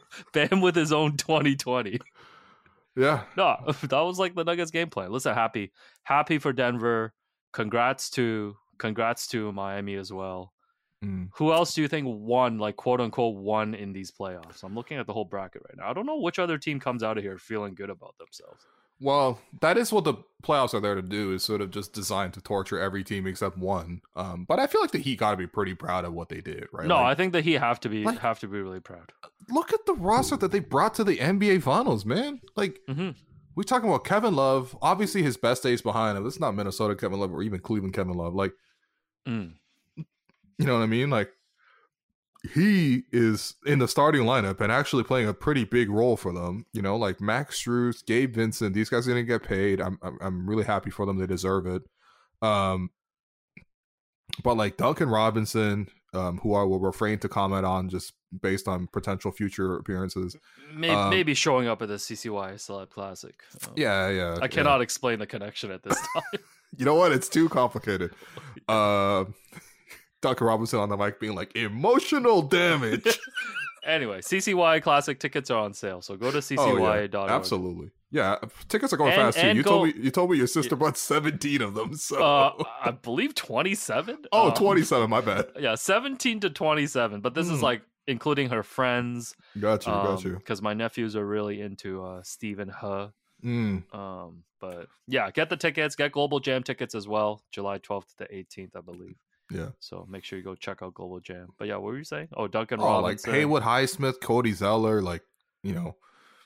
Oh, Co- what Cody, about Cody Zeller? We're not putting Cody Zeller into this group. Caleb we doing? Martin. Did you just say he's gonna get paid this summer? No, no, no. I just the he's fact that they, get they paid by came the to, ATM when he goes to withdraw money. they came to the finals with this roster. And oh, like, okay, yeah, yeah, no, man, true, true, true. They true. gotta feel they gotta feel really proud of who I they think they are gotta- in their culture. I wasn't surprised. You know, they made Tyler Herro available tonight. I wasn't surprised he didn't end up playing. Like, were you surprised they didn't give him a look? Um, no. I mean, I, you could argue that they could have used more offense, but you you have no idea what his conditioning was going to be. Yeah, Um, it felt even like it was a curveball anyway. And then yeah, also, I think at the same time, it's just like the Heat were in this game for the whole game, just based on their defense and how chaotic and like it was like like Sure. a, like a I don't know, like they were just junking up the game, and I don't, I just don't think Tyler Herro's a guy to come in and continue to like that energy. You know what I mean? And that takes all five guys. yeah. like, no, that's fair. Kyle Lowry's spirit embodied everybody in the Miami Heat today, man. I was it was actually kind of impressive. Yeah, see. I'll be interested to see what Miami does with this roster. I don't know how much they can do. I mean, Oh, they're, They're just gonna draft another. They're gonna like sign like four more undrafted guys, and somehow they're gonna be playing in a crucial moment in the next playing game. yeah, no, no. I'm I'm, already on. I'm subscribing from Heat Culture, and I'm sure I'll jump back on next season. Like, Mm, so they ended up 44 and 38 in the regular season. yep. Um, one and one in the play-in tournament, Mhm. and then 13 and nine in in the playoffs. Like, I know it was impressive they made the finals, but like, they just ended up the whole year like, like yeah, 10 games over 500. Four games over 500 in the playoffs. Brother. This was like this is the weirdest run ever, man. Yeah, no, it's a historical anomaly, but I, I think it, it does speak to their character, you know, and, and the way that like they force teams to actually play um connected together team basketball because they took a, they so often took away your number one option, and I think that's a, that's a credit to Mhm. um, Jokic's greatness and also Jamal's greatness that like even the best team at stopping what you do couldn't junk up really what they did Yeah, to a, to a because you were saying degree. like, I mean, if I were to grade Denver in this series, I'd probably give them like a C plus or something. Like Oh, I know they- they Denver play played well in great stretches, but like game they didn't one. step up. game one they played like a B minus effort. Game Mhm. two they lost. I think that was a C level effort. Yeah. Games three and four were impressive. I would give those both A's, especially in the game four where their bench stepped up. Mhm. Um, but game three was also incredible. I mean, like two guys with 30 point triple doubles was just ridiculous. Um, and then game five, I feel like this is a D performance. no, I guess this, somebody had to win. So this got to go down as one of one of the worst like series clinching games ever. yeah, yeah. Like this was junk. Like it wasn't even a game seven because I think if it was a game seven, you can just attach the drama to it anyways. Mm, just because it's a game seven, but it's a game five. It's a team at home trying to close it out. I didn't even feel like the fans had too many moments in there to get excited like during the game. Mm. Um, because I think you know the Nuggets like I think the Heat had the lead for like most of the second quarter, third quarter there. Um, yeah, I don't know, man. Like it was just a weird game, but whatever. the The season is officially over, bro. Yeah, we we no longer have to reference the uh 2022-23 Raptors. Well, I felt bad because I felt like I was treated to one last Raptors game in the last game of the season, and Oh, I yeah, did not sign like, up for Here's this. another treat for you. Yo, I was like yelling at the TV and stuff, and I had to check myself because I was like, first off, like, A, what am I doing? I shouldn't be yelling. But like, B, like, why am I that invested in this game? But I was just like, yo, this game was was wild triggering. Like, this was basically a Raptors game. Man. Like, No. I, I feel like the Raptors also had a game that ended ninety four to eighty nine. I just feel like that's that sounds so much like what Toronto would have done at one point this season. So I'm gonna no, the, the fact that we had to watch this this this game specifically like 82 times. Uh-huh. 83. Yeah. Never forget those uh back-to-back games against Charlotte. Those home and homes. Oh man, Those were man, great. beating the Pistons four times this year. Oh man. All right, what else, man? That might be it. That might that might be it from the game itself. I mean, what else do you have topic wise? Uh, a lot of it is like about Darko Rajakovic, so we should probably just save that for tomorrow. To be honest, Wait, what have you learned? What, what's what's your favorite stat that you've learned about Darko Rajakovic? uh, that he's an espresso connoisseur per his Twitter bio. Um, you think that's how he sold Bobby? He's like, Bobby, you are I- you you a flat white? You like flat already whites? Actually, calling Bobby a flat white is kind of oh, hilarious. oh, no, man. man! I already told Mark Savell prepare another package, man. He half and half, as we know. Look at, look at oh god, oh god, man. After hours, um, we're uh, yeah, we're gonna have to leave a gift package in in, uh, in Darko's office. Oh yeah, yeah, yeah. of course, via, man. via Mark Savell. No, I don't know, man. It's the same stuff that's been floating out there. That's the that's the thing to me. It's like I was listening to your podcast with Grange as well, Mhm, mhm. um, where he openly prefaced it by saying that he had talked to a lot of people around the league, and the consensus was that nobody knew anything about him. yeah, Um, it's it's like yeah, it's hard. Like I think with any head coach, it would have been hard, even if it was a name coach. It's like you know you don't know what the roster is going to be you don't know what it's going to be you need to see all these things in like training camp and all this stuff. It's like when someone like announces an album like you don't know the album titles you haven't heard the tracks yet. Like like naming a head coach is just like someone's announcing an album but like Mm. there's nothing to dive into okay. at, at, at the moment. So i don't know man. All this stuff he he emphasizes like um i don't know like ball movement on offense and all this stuff cool. Like i want to see who his point guard is. I've yet to see an NBA coach come in and say, "I'm not a fan of ball movement."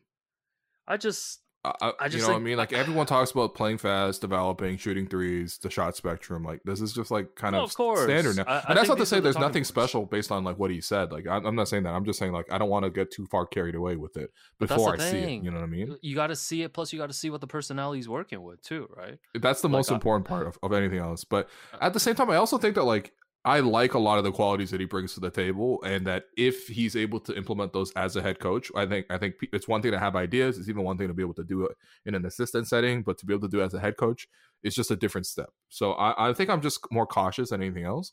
But I do like the direction in terms of like what this hints towards him trying to become. You know what I mean? Or Right. these things that he's trying to bring and deliver. yeah so. and, and i think i think getting a new coach is always it's always about like you trying to fill the gaps of what you think the previous coach didn't bring to the table right Mhm, so in, mhm. in terms of being a communicator um, and in terms of what he's able to to you know he he's got a good player development track record at all these different places and like i mean masai famously said at the trade and his infamous trade deadline presser you know he like named malachi flynn and i think dalano as guys that he wanted to see play more yeah. get ready to learn um you know how to get to uh what's that what's that jim get ready to learn mad at me buddy Oh, uh darko you know, speaking of Darko, one of the more impressive things I, I learned in the in the scouring of research with him. Um, so he coached in uh, Madrid at one point, Mm, and when he arrived, he didn't speak any Spanish. Um, and within three months, he was able to con- like conduct full entire practices only speaking Spanish.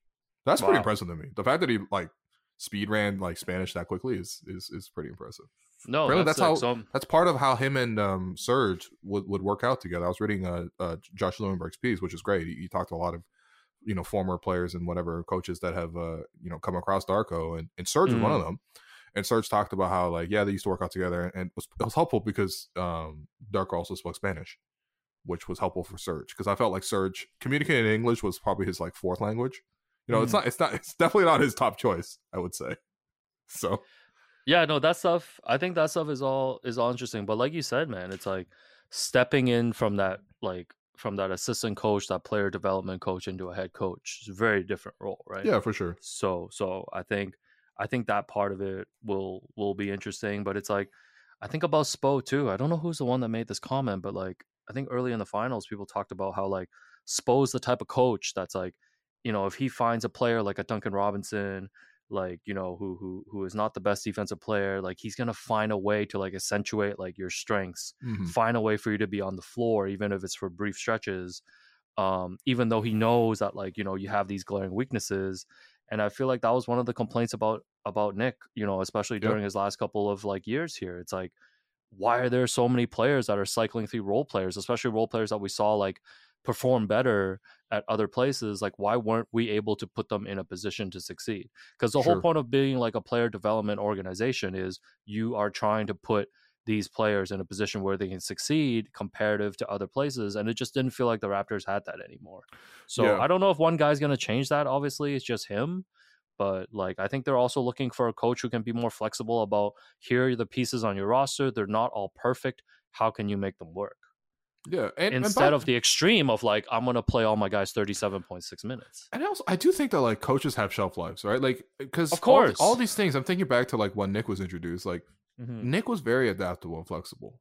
Like that was his whole thing right? Like mm-hmm. he, he, would always talk about how like, oh, you know, I was in the British Basketball League and uh, one game, you know, come to the game and you know, my uh, my point guard wasn't able to play because he had to deliver papers for the you know the Daily Mail and uh, so uh, so. No, who is this and, man? And, uh, Jimmy my, Olsen and Superman. and, and, my my starting center was uh was was uh you know out, out at the Smithies and and he couldn't really make his way back to work or whatever. You know, like yeah he's he got stuck on the tram like it, it's it, mm. it, he and he uh, he was like i would roll with it same thing in the d league and all that other stuff and so I, I think people get like hardened i think in situations and like things just kind of run their course you know what i mean like they got really stuck in in terms of like this is the way i want to play like low turnovers low passing you know we want to be able to juice up the possession game we want to avoid half court as much as possible because it doesn't look good for us when we play half court ever um you know and and it just became this like really rigid style, which I felt like for Nick, he was much more flexible and adaptable when he first came here.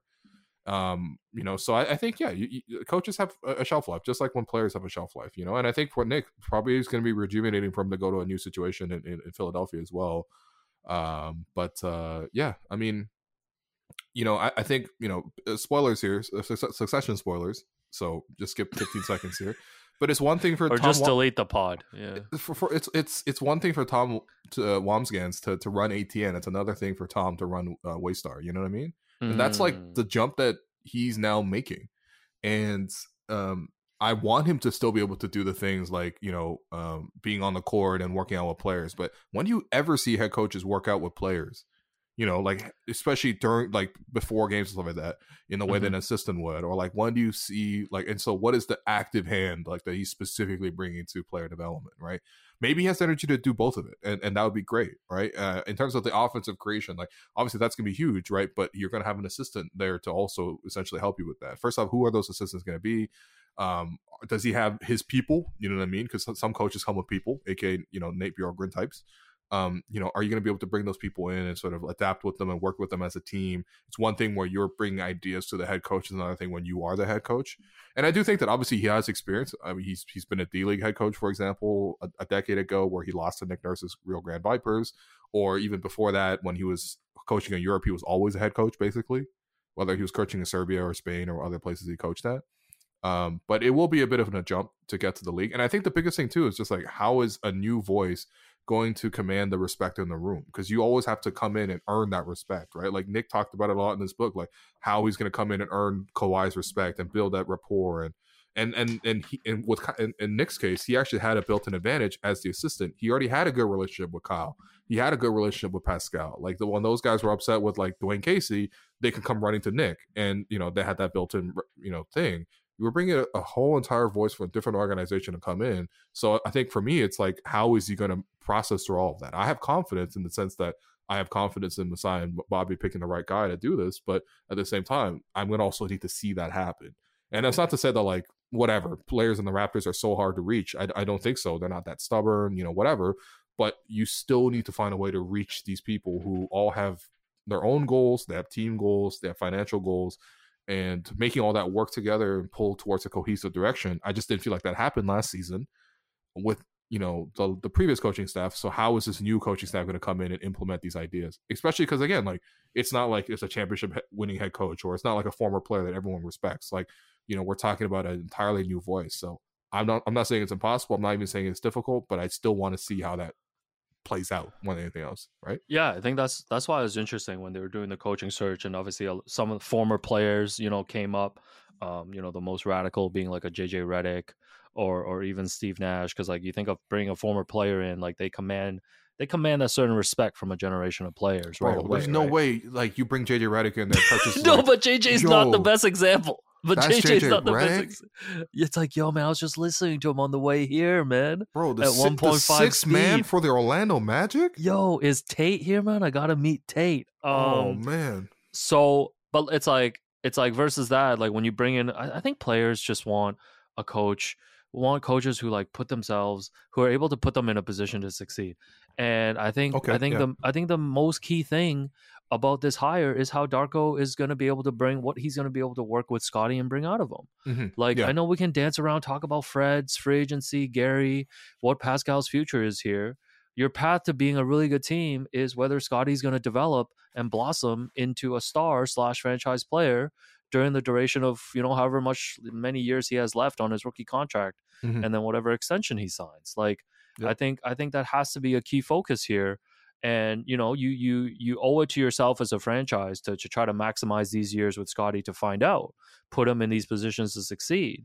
And like, you know, as much as like, you want to compare the numbers of Scotty from year one to year two and like, oh, how they might have looked similar, et cetera, et cetera, like it just didn't feel like we saw a lot of like growth and development. And some of that is like not on the player, some of that is on the player, some of that is on the coaching too. Mhm, So like, is this the right coach at this point in Scotty's career to to be able to maximize his skill set and figure out what the right role is for him on this team? Like, I think Yeah. that has to be the central question of this entire thing.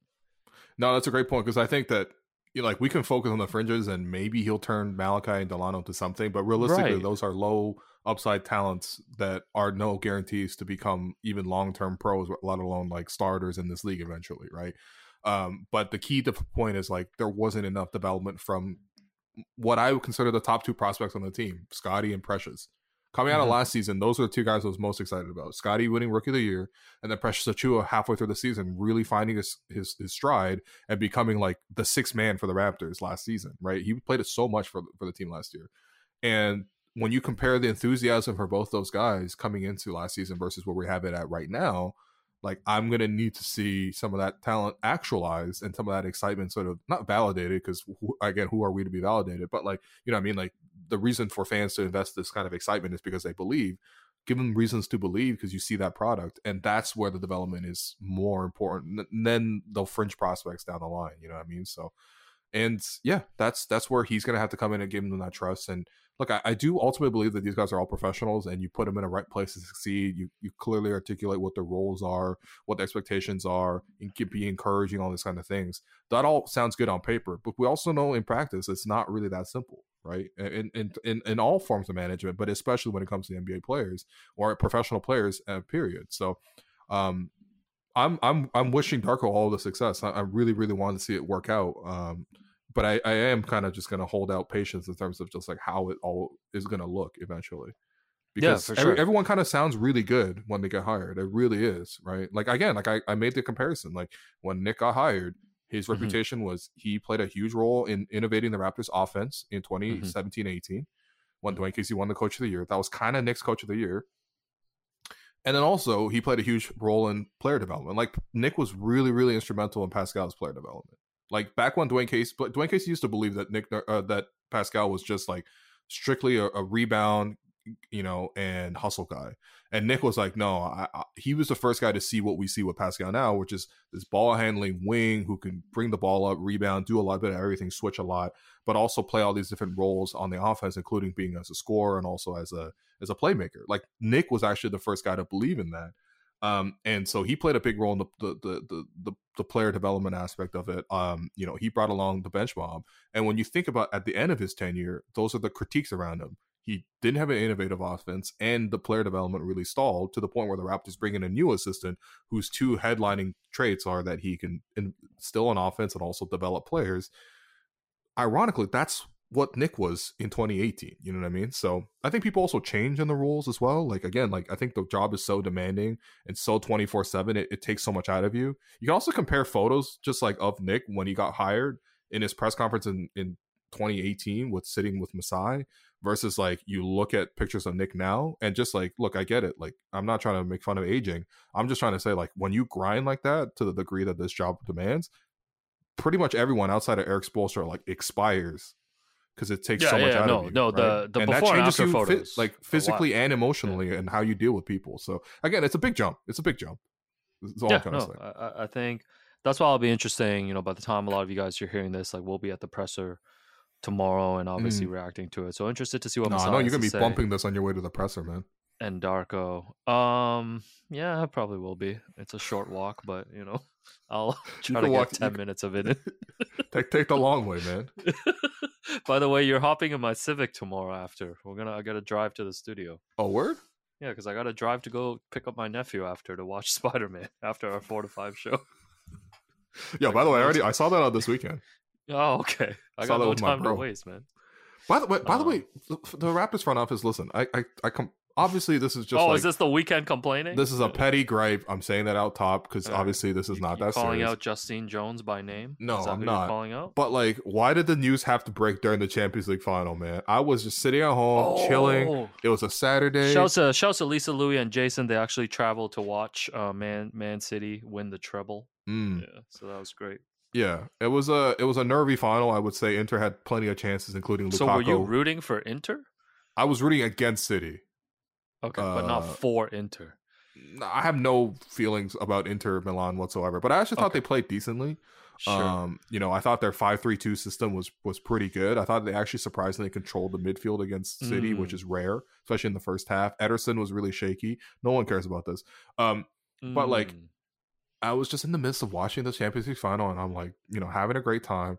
And Mm. then I see this the Woj alert that oh, the Raptors have hired their head coach, and I'm like, uh, okay, I, now it's go time. So, I mean, yeah, obviously I pivoted. This is my job. I was very happy to cover it. Um, you know, uh, and it, it was good to get some clarity on this and, and sort of dive into the research and put out the Mhm. emergency react pod uh, and all that kind of stuff. But like, yeah, the whole weekend just became sort of about the Raptors hiring the coach. You know? so in like even in yesterday, future, yeah, if if you had to pick between Monday to Sunday, when would you like the news to drop? Sunday night is so ideal for dropping news because Okay. number one, you guarantee that you're going to hit the Monday morning news cycle, and maybe Mhm. I don't think the Raptors trying to win no press conference hiring Darko Rajakovic. Like it's not. It's like a passing mention in most ESPN shows, for example. But Mhm. still, you want to be mentioned, right? And so you drop it Sunday, so you're going to guarantee to be mentioned on the Monday shows. Mm. Um, and yeah, also like I said, Sunday I was like, all right, I've done this, you know, stuff. Maybe I'll go make some plans with my brother. Called him up. I'm like, yo, you want to see Spider Man? He's like, yeah, cool.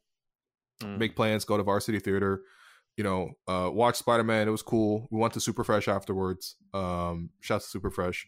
He had never been before, but he he, he hears the pod, so he's like, "Oh, this is, is this the place you guys always talk about?" I'm like, "Yeah." oh, you guys went to Superfresh yesterday? That's, Oh, yeah. that's great, man. no, man. And then you know he loved it. I mean, it's for people who don't know. eh, Super Fresh yeah, is like tell a- him tell him it's on Uber Eats, man. No. Oh no, no, go to the actual place itself because it, it's it's uh Asian night market kind of style. There's no, like show us the, show us the Superfresh. yeah, there's like a ch- Chinese vendor. There's like a you know um Indonesian vendor, Korean vendor, Japanese vendor. Yeah, Yeah, no, it's like you uh, said, it's like going to an Asian Taiwanese night food. market. Yeah. exactly The, right. the So- Baobur chicken is the best in the city, man. Bro, I spoiled my brother, man, as I do every single time. But I was like, Mm. I was like, I got you. So we got bows. We got like a pork belly bow. We got a Mm. like a Korean fried chicken bow. So he had a good Um, time. He got. He got a bibimbap, which was interesting to me.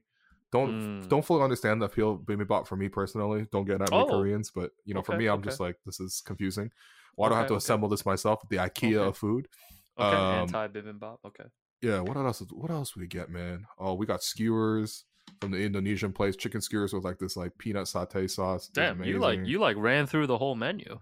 We got uh, nasi goreng, um, Indonesian style like I wouldn't even say it's fried rice. It, I mean, it's it's rice that's fried in a wok and stuff like yeah. that. But wow, you very, like very you like showed them the whole menu. oh man, we got we got drinks as well. Man, I took I Mm. took photos of it too and made sure to document it. Um, but then I decided not to post them on IG stories because Instagram is intimidating to me as a as a platform. uh, but I did Yeah, message Trevor and was like, "Yo, I had to take the bro here finally." And uh, nice. yeah, he was like, "I didn't know he was real," so um, we Yeah. talked about that as well. No, so. shouts um it was a great time, man. Shouts to Superfresh. We actually had a shouts to the he bro. was he was so full, bro. He he legit well, couldn't it, sou- eat it all. it, it sounds like you ordered the a majority of the menu. So yeah. I told him he got to come back and try the the pulled beef um, noodles because Okay. that's that's usually my go to. But I actually skipped it. We also didn't get the Balboard fried chicken, which obviously you know, considering I've read off your Uber Eats orders and uh, Yo, the Balbur fried chicken, honestly, like I, I can't stress it enough. Like it's the best in the city. Like, Yo, the sauce and everything. I the know, way I know you, you ordering that fried know- chicken was crazy, man. I That know was- you had, I know you have some other chicken deals. So I guess you know can't really speak on it. But Yeah. Well, I'm- you know, I'm listen, I'm I'm a chicken free agent at the moment. So, are you a chicken free agent? yeah. Yo, you know, in 20 years, they're gonna, they're gonna do a basketball reference game, but read off your chicken sponsorship. Oh man. they're gonna be like 2018 Yahoo. That's gonna be so wild. um. Anyways, we're I think we're wrapping up. I watched um I watched Past Lives, which we talked about this yeah. weekend. How was it? How Definitely was check it? that out, everybody. Um, this is uh, I will wait for you to watch it, but this is this is definitely going to be our everything everywhere all at once for this year. Oh, that's what I wanted to hear. Yeah, I'm Yeah, definitely making no. plans to see it this week. Um, that stuff that stuff hit hard and i'm happy i'm happy the darko rajakovic presser is early in the week so i can finally go back to therapy later this week Oh, by the way, that was what I was gonna say. So I was like sitting in the theater for Spider Man, Mm. and then I was like, "Yo, can you book?" Because you were also going to the theater. I think you had to see Past yeah, Lives. you you like i mean i'm not gonna blame you it's work but like I, I was definitely spending the first part of the movie occasionally checking my phone Yo, to make sure that michael grange was okay to do zoom I felt bad because I was like, I, I never want to be a Tommy good. Texter or whatever, but like I was really being a Tommy Texter No, watching Tommy Into the Spider. Verse. Or i had oh, the tommy text too. It's Yeah. all good man. Um once again we have the most blessed job in the world. No, it was the most Um, blessed job. I mean, I, I'm complaining about like, oh my god, I, my weekend was interrupted slightly, but like, yeah. um yeah i did have to make some accommodations and arrangements but listen we you know we, we got the story out you know we, we get to find out more about the coach and i think more importantly we got to find out more about the roster. I mean fred turned down his player option. I saw a lot of people make a big deal of this. Yeah no surprise is, is this not what he was always going to do? Like when was he going to pick up his player option Yeah, I think it's just more people being like, "Yeah, this means he's gonna leave," because people there just is like want a huge leave. there's a huge amount of enthusiasm and i've talked about again, this all season again, be a fan of however you want, man. It's all good. Be a fan however you want. but people like- want him gone man it's wild Yeah, but that's fandom. That's fandom. yeah. Yeah. Well, I mean, again, Um, my whole thing is just it, I'm cool if you want to move on, but who are we to get at point guard, man? And don't tell me it's to be like, don't tell me it's going to be Scotty running the point guard the whole season because, like, to me, that you're going to see so many ups and All right. downs with that. Darko Rajakovic is gonna level up Malachi Flynn to an 83 on 2K, man. Or, yeah, oh, well, you know, Fred, Fred, Fred's tweets, Fred's tweets have been getting kind of funny too, man. He's What'd he like in that like LinkedIn rise and grind type wave right now. is he? Actually, what did he say the other day? Oh no, he just oh the other day he said something about that gym is so therapeutic.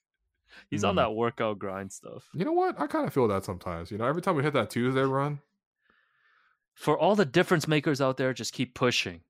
Everything else is just noise and it only gets louder if you listen. Stay focused.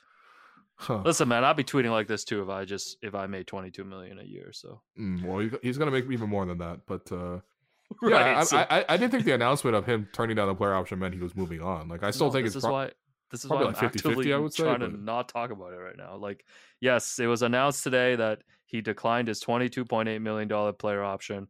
Will become an unrestricted free agent in July. Woj has reported, uh, you know, long list of teams with salary cap room are available, and contenders are open to sign and trade talks with the Raptors. Hmm. So there we go. I mean, But I guess people are, are also upset too that if like if Fred walks and there's not a sign and trade, then it's like why didn't we trade him for Brandon Boston and a first at the deadline? Well, I think that's the thing too. Is like, uh, if they had tried to trade Fred midseason and it felt like they kind of got a scope of what the market was midseason, it just wasn't that good. Like I there wasn't a deal where I was like, oh man, the Raptors turned that down. You know what I mean? Like I think objectively the best one was like Grayson Allen in a distant future first round pick. oh man, the evil like, villain and a pick. Oh god. I just just Yeah. no, man. I don't know. I think the other thing that bothers fans too, and I think I agree with, is like at the time of the deadline, like they had a worse record than the than the Blazers, right? Who now Yeah. ended up with the. But again, famously, the Blazers put on a pair of Jonathan Williams, and like what else? they really did. They really put on a size thirty six. they really ran out the Levi Strauss lineup. they had Ethan Strauss in that lineup, man. no man. So Yo, we need I to mean, I find that know. graphic, man. Those are the Waystar board members who voted no. it was Jonathan. Team Gene, Uh, baby, I'm a yo, no. T- yo, Shouts to Stewie, man. I miss that dude. Yo, Sundays without Succession doesn't hit the same, and and That's this is coming from that's why you gotta rewatch The Sopranos, bro. Bro, I've only I've, I actually only watched Succession live twice, I Mm. think. It's it's a very rewatchable though. But, uh, the ringer.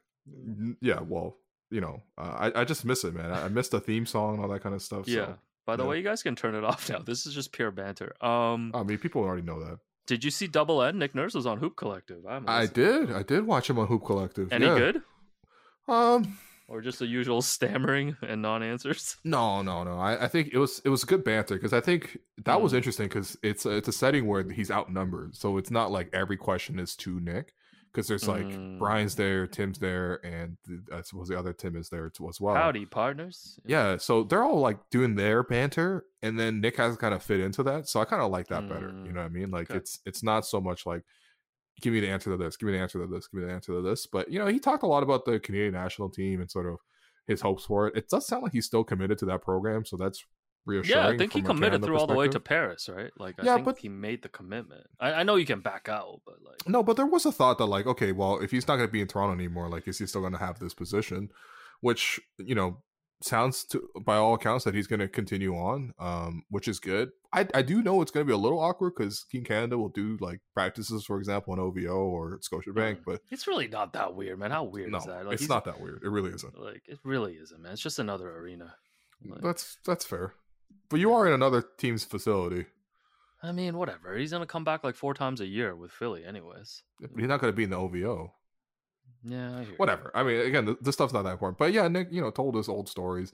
I actually like that he reminisced about the one time he guarded James Harden back when Harden was in, with Houston, and he, uh, he talked about how he had this like diamond in one formation. oh my god. He had one guy covering James Harden the whole it? game. Ace which I think was Rondae. top, ace of diamonds on the side. no, Like, diamond in one is crazy, man. Diamond and one is either a jewelry store in Uncut Gems, or it's what Wes flips over at Ennis's poker game. Yo, diamond in one is like your only your only outs as Yeah, they, as yeah, they go to the river. yeah, yeah. It's got to be an Yo. ace or a diamond. Yo, I gotta look up Diamond and One, man. This is the first time I've ever been interested in X's and O's because this So- sounds exotic, man. because he was taught because he was like Diamond and once defense. so we had one person covering James Harden like wherever he went and Yeah. then after James Harden crossed half court the top of that diamond will come over with the double team and force him to get rid of the ball oh, come on, man. honestly Nick coaching Kyle Lowry to destroy like cohesively like the two of them destroying the sport of basketball around Kawhi Leonard is it was actually just a holy trinity for me man good for them Man, how about Kyle somehow finds his way to Philly, man? Kyle Embiid and Nick Nurse. oh I don't want to see that man I think Kyle could actually take the Sixer team over the top no way, man. After all the talk of them not trading for Kyle that year. I think what they're missing is 15 fouls and uh, and 12 points. The double double, the Kyle Lowry double double. Oh man, what a performance. Um, all right, I think that's it, man. What? We're not doing basketball reference game? Oh, unless you got for me, I didn't prep for you. Wow, bro. Why don't? All right, I'll, I'll I'll I'll pull up some off the top of my head here. All right, off the top. My bad, man. I, I got. I'll prep. Damn, bro. Um, yeah. So first off, like that was not a good basketball reference performance from uh from our man Oren Weisfeld. I think Oh, maybe from it the was he, he was just tired, but um Yeah, yeah, that- that tired, was but not al- it. Not everyone can step in the octagon like this, man. But he was bricking like very obvious ones, man. We got to play that game with like Joe Cash or something. Man. I had to basically tell him exactly who um some of the players were. So that was. So you were was, you were disappointed by the Big O. Yeah. All right, I got three players. All right, three players who have played with uh Jamal Murray. Um, Please, one night, just no theme. No, there's there's a theme here. This one is probably way too easy for you. I'm not even sure. gonna give you when he was drafted. That's um, not fair, man. Yeah. Okay, fine. I mean, I guess draft- I pulled that on you too. So yeah. No, no, no, no, no. It's fine. I just think it's so easy that you'll guess it so quickly. Um, yeah. Fifth, fifth overall, 2000 NBA draft. Okay. Started his career with Orlando. Okay. For three seasons. Then got traded to Memphis, where he played in Memphis for seven seasons. Mike Miller? Yeah. That's just too easy. No, I, I shouldn't have checked this one, man. I forgot Mike Miller was on the Nuggets, though. He was? Yeah, he was when? teammates with Jamal Murray when he was a rookie. What? Oh, so this is like late career. Yeah, yeah, yeah. Yeah. Damn. I thought Mike Miller was still Heat culture. Like, isn't he part of the team now? I don't know. All right. All no, right, he's coaching right. somewhere.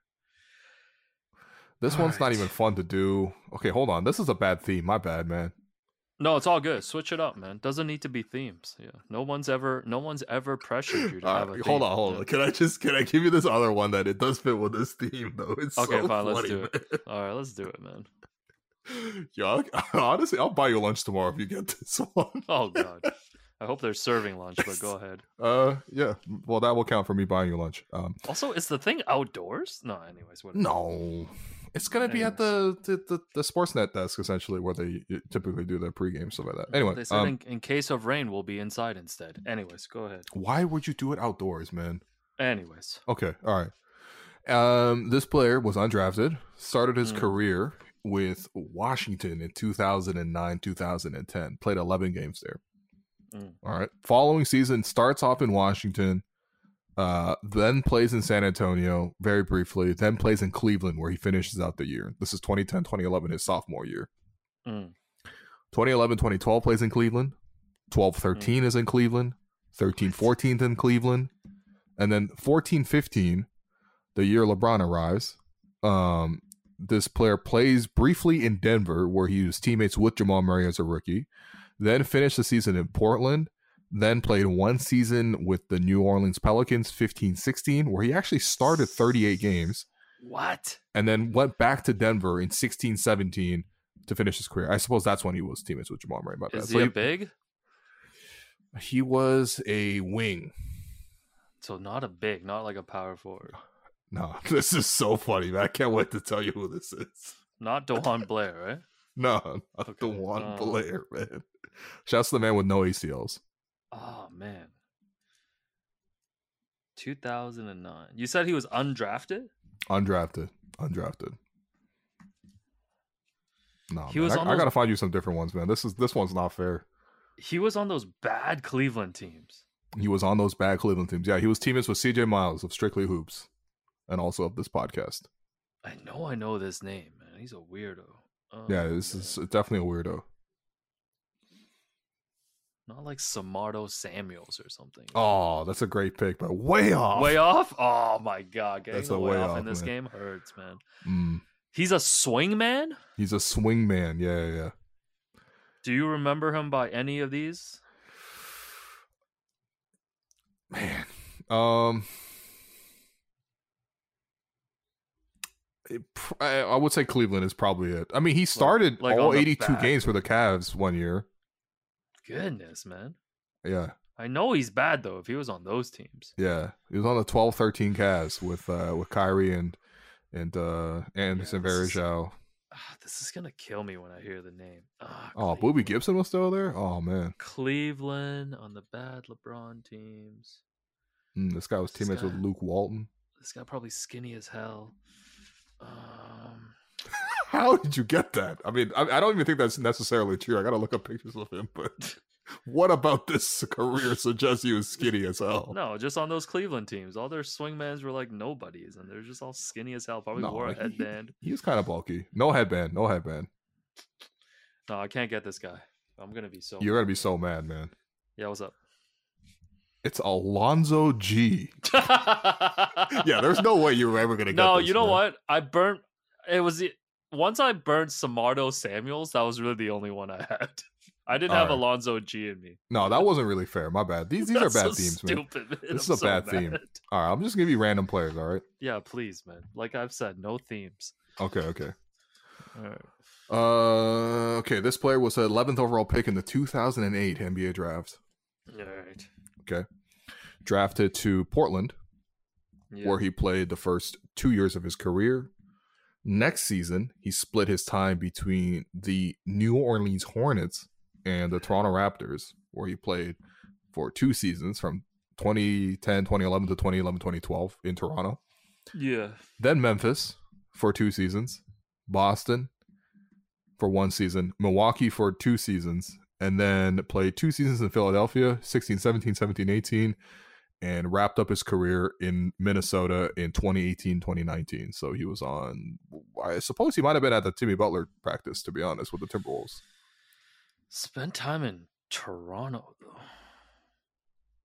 And then went to Memphis. Yeah. Memphis, Boston, Milwaukee, Philadelphia. hmm Philadelphia. Yeah, he was there for two seasons. One of the seasons he only played three games. The next season he played 39 games there. Made 11 starts, which is kind of ridiculous. Guard? Yeah, he's a guard.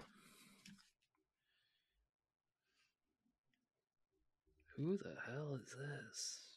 Oh wow, this is a this is the the year the Sixers got uh Marco Belinelli and Ersan Ilyasova and and uh I know really, this player, really made right? a run. Oh yeah, you definitely know this player. Yeah, for sure. Jared This- this- Jack? no, no, way off. Why did it Portland? Portland and then he goes to New Orleans Yes, started out in Portland. Yeah, started out in Portland. and then goes to New Orleans and then goes to Briefly. Toronto. Yeah, briefly in New Orleans for 11 games, then in Toronto for 60 games one season, and then 31 games the next season. So he got traded in the Peja trade? I suppose. Yeah. Let me let me check. Let me double check. But then he goes to Memphis. Portland. 11th overall. Yep, it was the Peja trade. Oh, shouts to hell? David Anderson and Marcus Banks Who and Jarrett hell Jack, as you mentioned. Went in this trade, man. Damn, this guy was traded for Jarrett Jack twice. Impressive. He's a guard. He's a guard for sure. He's a guard. 11th overall. Swing too late. Oh, man. Oh, he was part of the Jimmy Butler trade. That's how he arrived from Minnesota to Philadelphia. Interesting. So he went with Jimmy? Yeah, he was definitely there then in in Minnesota when Jimmy From took the third stringers. To Philadelphia. He might be one of those third stringers that Jimmy took to beat KAT. But he was in Toronto? He was a Raptor. He was, or he was definitely a Raptor. Man. Come on, man. But then he had such a long career. Yep. Shoot. Yeah, I don't think I can get this one. Let me give you one more hint, man. Yeah. It was a, he had a great summer league one time. That's not gonna help, man. I don't watch summer league. like Oh, okay. that's not that's not gonna help me, man. like this guy thought he was gonna unlock all the oh, secrets oh, for me, my, my man. bad, my bad. You know, you know, like tonight's the last basketball I'm watching in four months. Oh, Bro, he was on he was on the okay, think about it. 2010, 2011, 2011, 2012 Toronto Raptors and he was a guard. Just based off that alone, I know you can get it, man. No, I don't know. My brain's not wired properly to get this right now. Yo, you're going to be mad when I tell you who this is. No, give me a sec. Toronto, Memphis. Yeah. Boston, Milwaukee. Milwaukee and then Philadelphia? Milwaukee and then Philadelphia. Yep. Fairly healthy for Milwaukee, man. 77 What? games played and then 52 games played for Milwaukee in the two Played seasons. that much? Yep. And he was a guard that used to be on those bad Raptors teams. Mm-hmm. We'll say combo guard. We'll even give you that. Not a point guard, Why am I not getting not a shooting guy? guard, really. Because he's kind of small. killing me, man. Boston. Does he have a nickname? He doesn't have a nickname. Yeah, I I don't remember him having a nickname. No, I can't get this one. Man, Jerryd Bayless.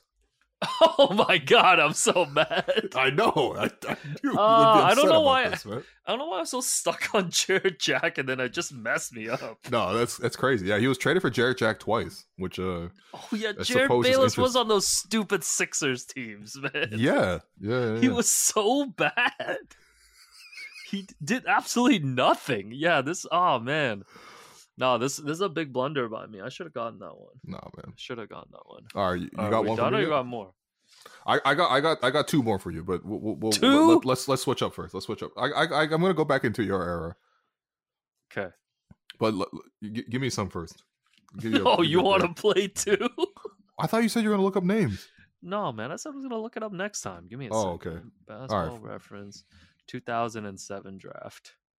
Okay, all right. Because this is this. Oh, seven draft. Which Sweet one? Which, spot, man. which draft was that? KD? Was that KD draft? That's a KD draft. Ah, don't, Greg don't you worry. KD. Don't you worry about it, man. Okay, all right, man. All right, let's go.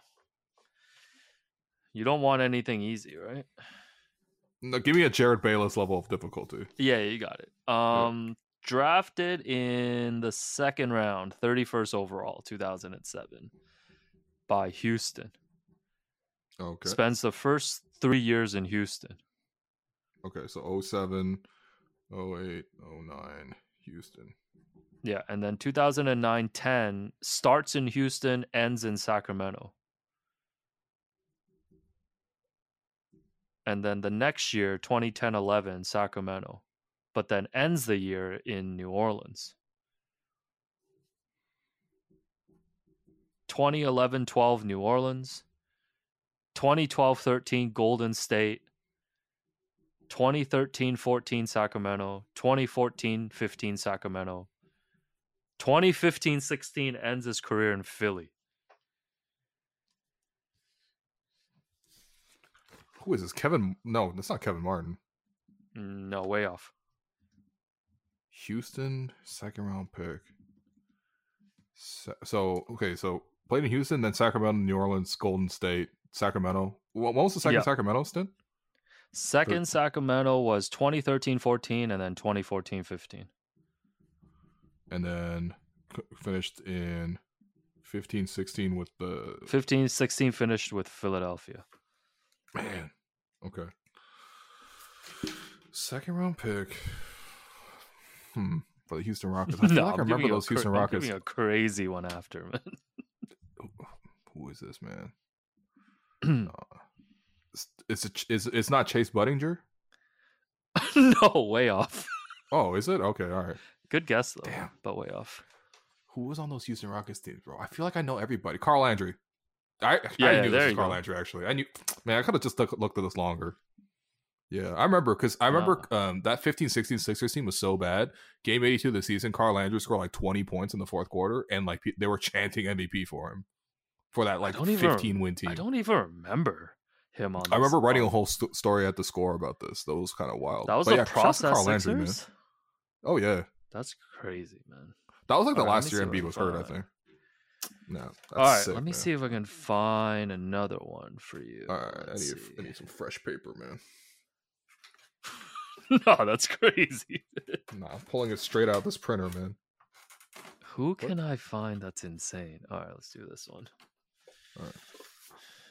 No, I know JR's waiting up just so that we could do this stupid basketball reference game. He messaged me randomly last night. He's like, "You guys recording right now?" I'm like, "No, bro." Oh, Yeah. Oh, I'm happy you told him no because I, I forgot to tell him because I went to sleep at like No, 11. good. Chain of command is so funny, man. Um, all right.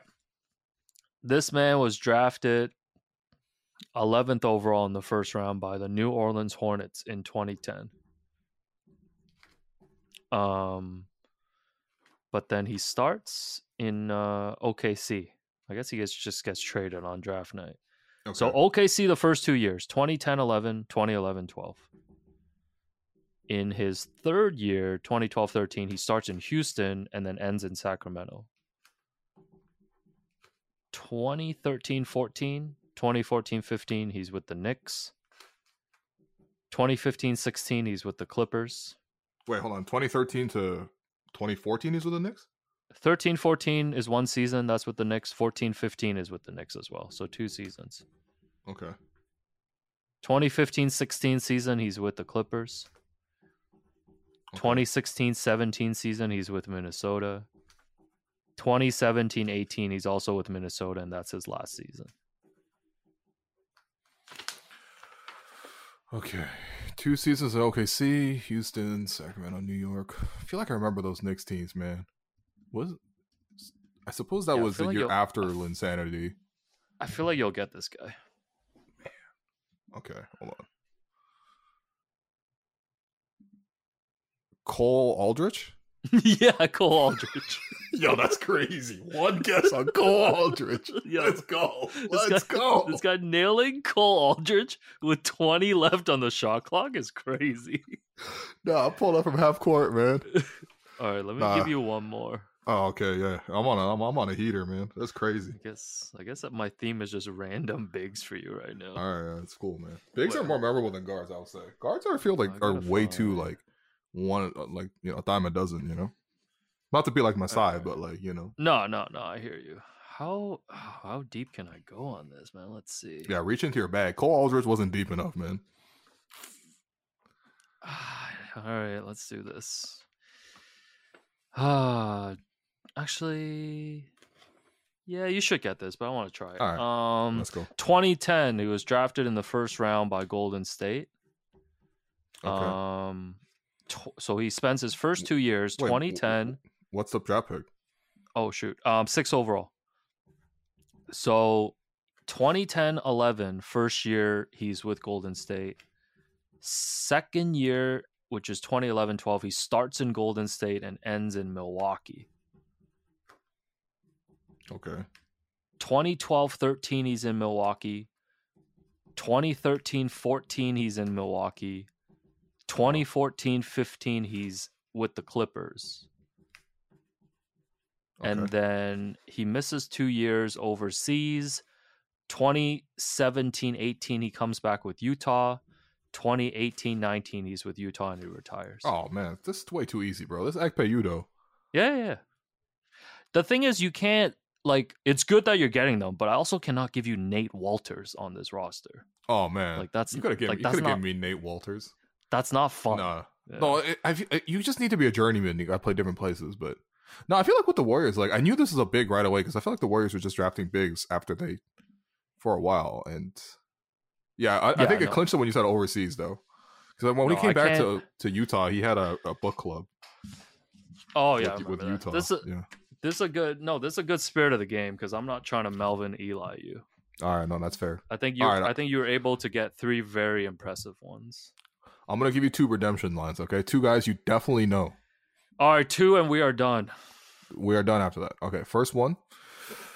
Uh, thirty seventh pick overall. Um, for the Denver Nuggets in the 1996 NBA draft.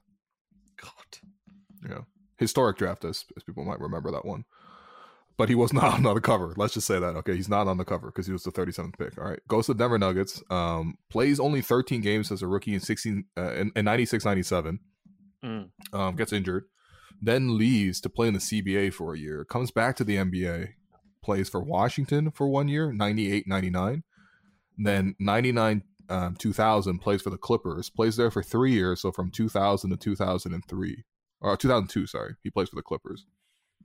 Um, that's where he sort of establishes his career. Then goes to Portland in 2002 2003. Uh, plays in Portland the next year, 2003 2004 then gets traded to Cleveland that year, 2003, 2004. So he was on LeBron's rookie Cleveland Cavs team.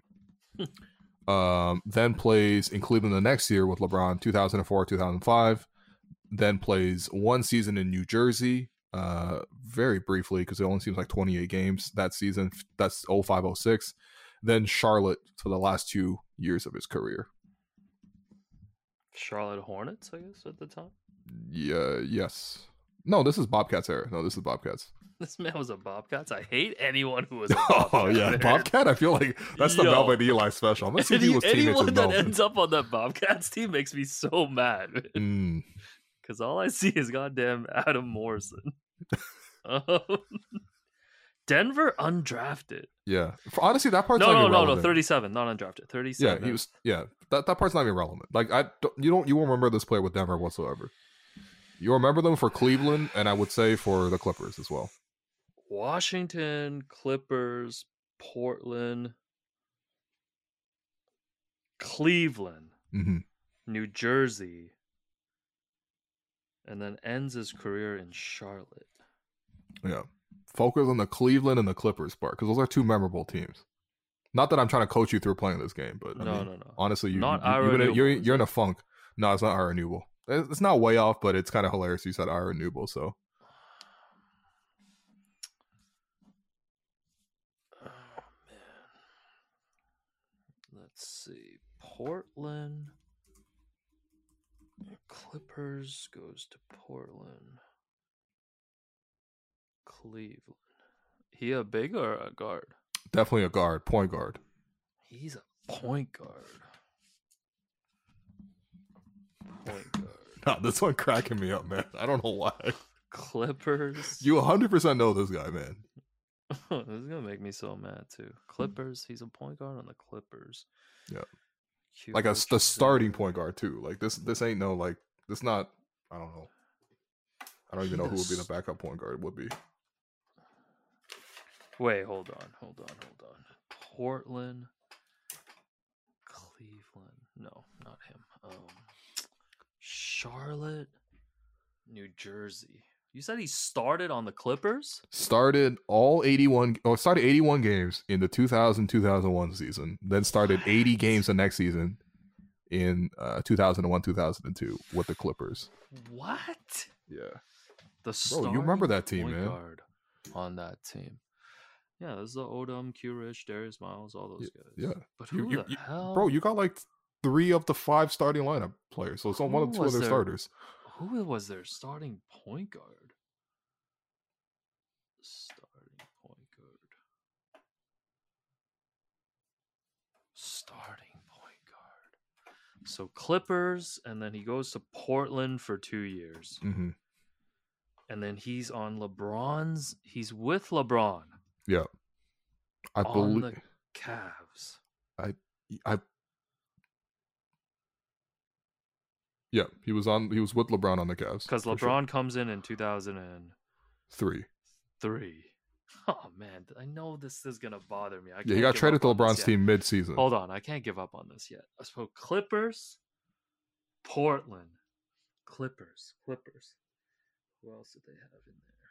Sam Cassell came later.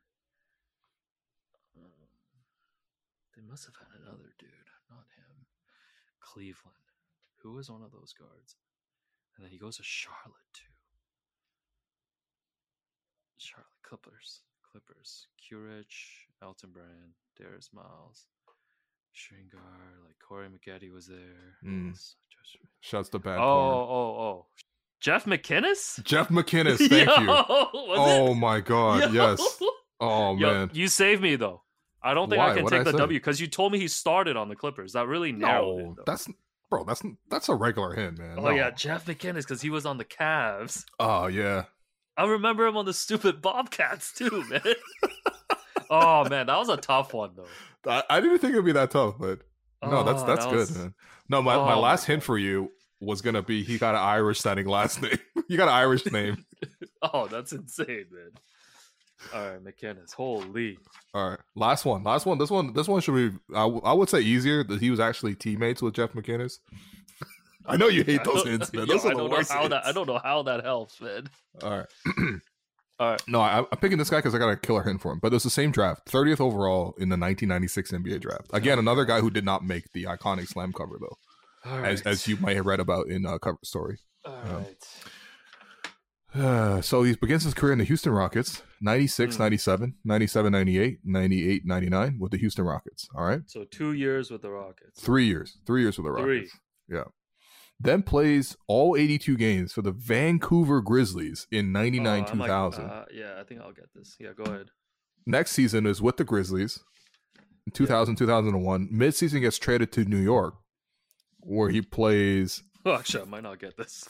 Five seasons with New York, four seasons with New York, from Okay. 2001 to 2004.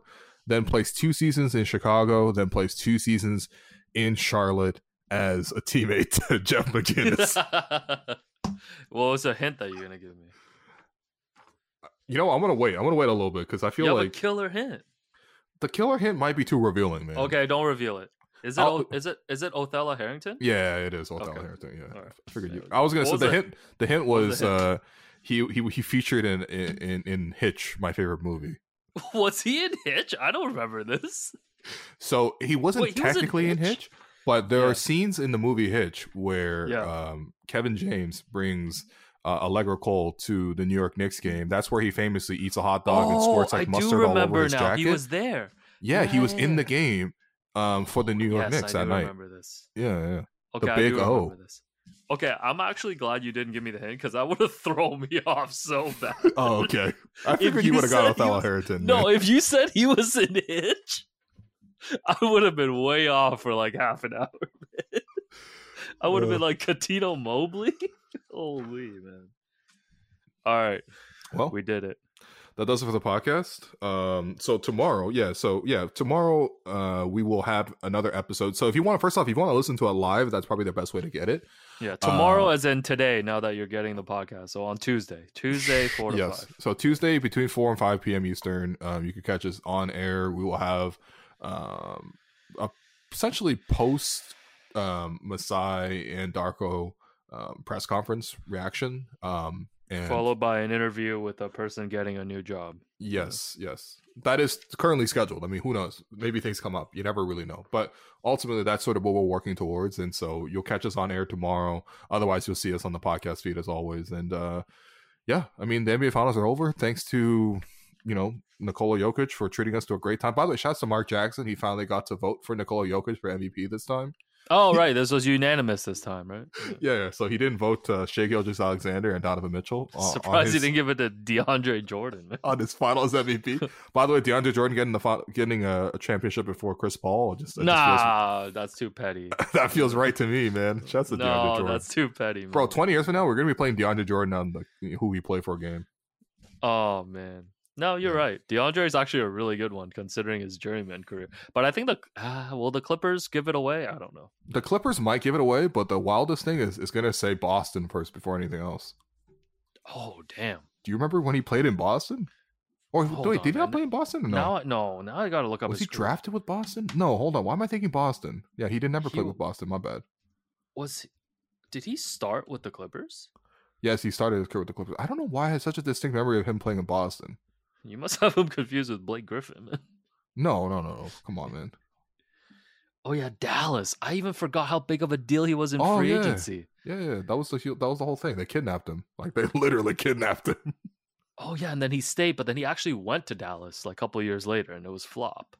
yeah, yeah, Oh my god. But yeah, Yeah. anyways, what were we talking about? Oh yeah, congrats to Nikola Jokic. yeah. Congrats to Nikola Jokic. Um, you know, I apologize to Nikola Jokic. yeah. I apologize to the Denver Nuggets. Like, you know, they they did it. So I'm happy for them. Celebrate all the seven fans of the Denver Nuggets that I. Come on, man. Bro, how many Denver Nuggets? Yo, we saw in the playoffs, man. Shouts to Ken Jeong. You you you did it. Okay, congratulations. Yeah, probably streaking somewhere, making an inappropriate Asian joke right now, Oh so man, he's like, ah, it's just a joke. Anyway, um, Is that your Ken joke? Mm, I don't think I can even make Ken Jeong jokes. I without- don't want to do a. Ken Jeong impersonation, So, to be honest. Yeah, and thanks everyone for listening. Like following along these late nights. Shouts to Jr. No more late night pods for him for the foreseeable Mm. future. So um, yeah, I hope you. I hope everyone enjoyed these. Um, but otherwise, you will have still have daily coverage. We'll we'll we'll pivot more to obviously news, and you'll see more daytime drops. But uh, big shouts to you, Alex, for introducing the the b ball Paul game. What are we gonna call this thing, by the way, man? You know ball, you know b ball. Oh, people did have some. uh They said lose clues, you know, like blues clues. But it's your game. Like I can't have my name on it, man. That's not fair. Like, Mm, I don't want my name on it. Um, someone also said True Hooper trivia. I don't know. I still like. I, I really appreciate these names. uh-huh. You know, I would wouldn't want anyone to unsubscribe or give me one star, but still looking for the right one. got you. You know, got when you know it's the right name, it's the right name type. Like, Mm, I don't think it's. I don't think it's hit yet. no, Yeah. shouts to. Someone also said. Someone also said garbage time because that's when I usually turn off the show. Which usually- you know what? You know what? That's It's usually the best players that we end up guessing too, man. Yeah, that's really the best submission so far. My Nah. inbox is just tell the Griff story. I need to delete like 35 emails. No, my favorite thing is, um, Uh, first off, it's not even that serious, guys. Like you, you don't want to hear it that badly. But also, I think the second thing too is just whoever said "Guess Who would Lou" is so funny. It's such a bad name, but it's the memorable. Man. No, yeah, whoever said that, full credit to you, man. Like much, much Yeah. respect, much Yeah. respect to our listeners out there. All right. Okay. Well, anyway, thanks everyone for listening. Uh, please continue to rate, review, subscribe to the podcast, and yeah, we'll we'll have you know this is Darko Rajakovic week on the show, so uh, we'll have plenty more coverage on the Raptors' new head coach. But for myself and Alex Wong, we are signing off, and uh, yeah, catch us on air tomorrow.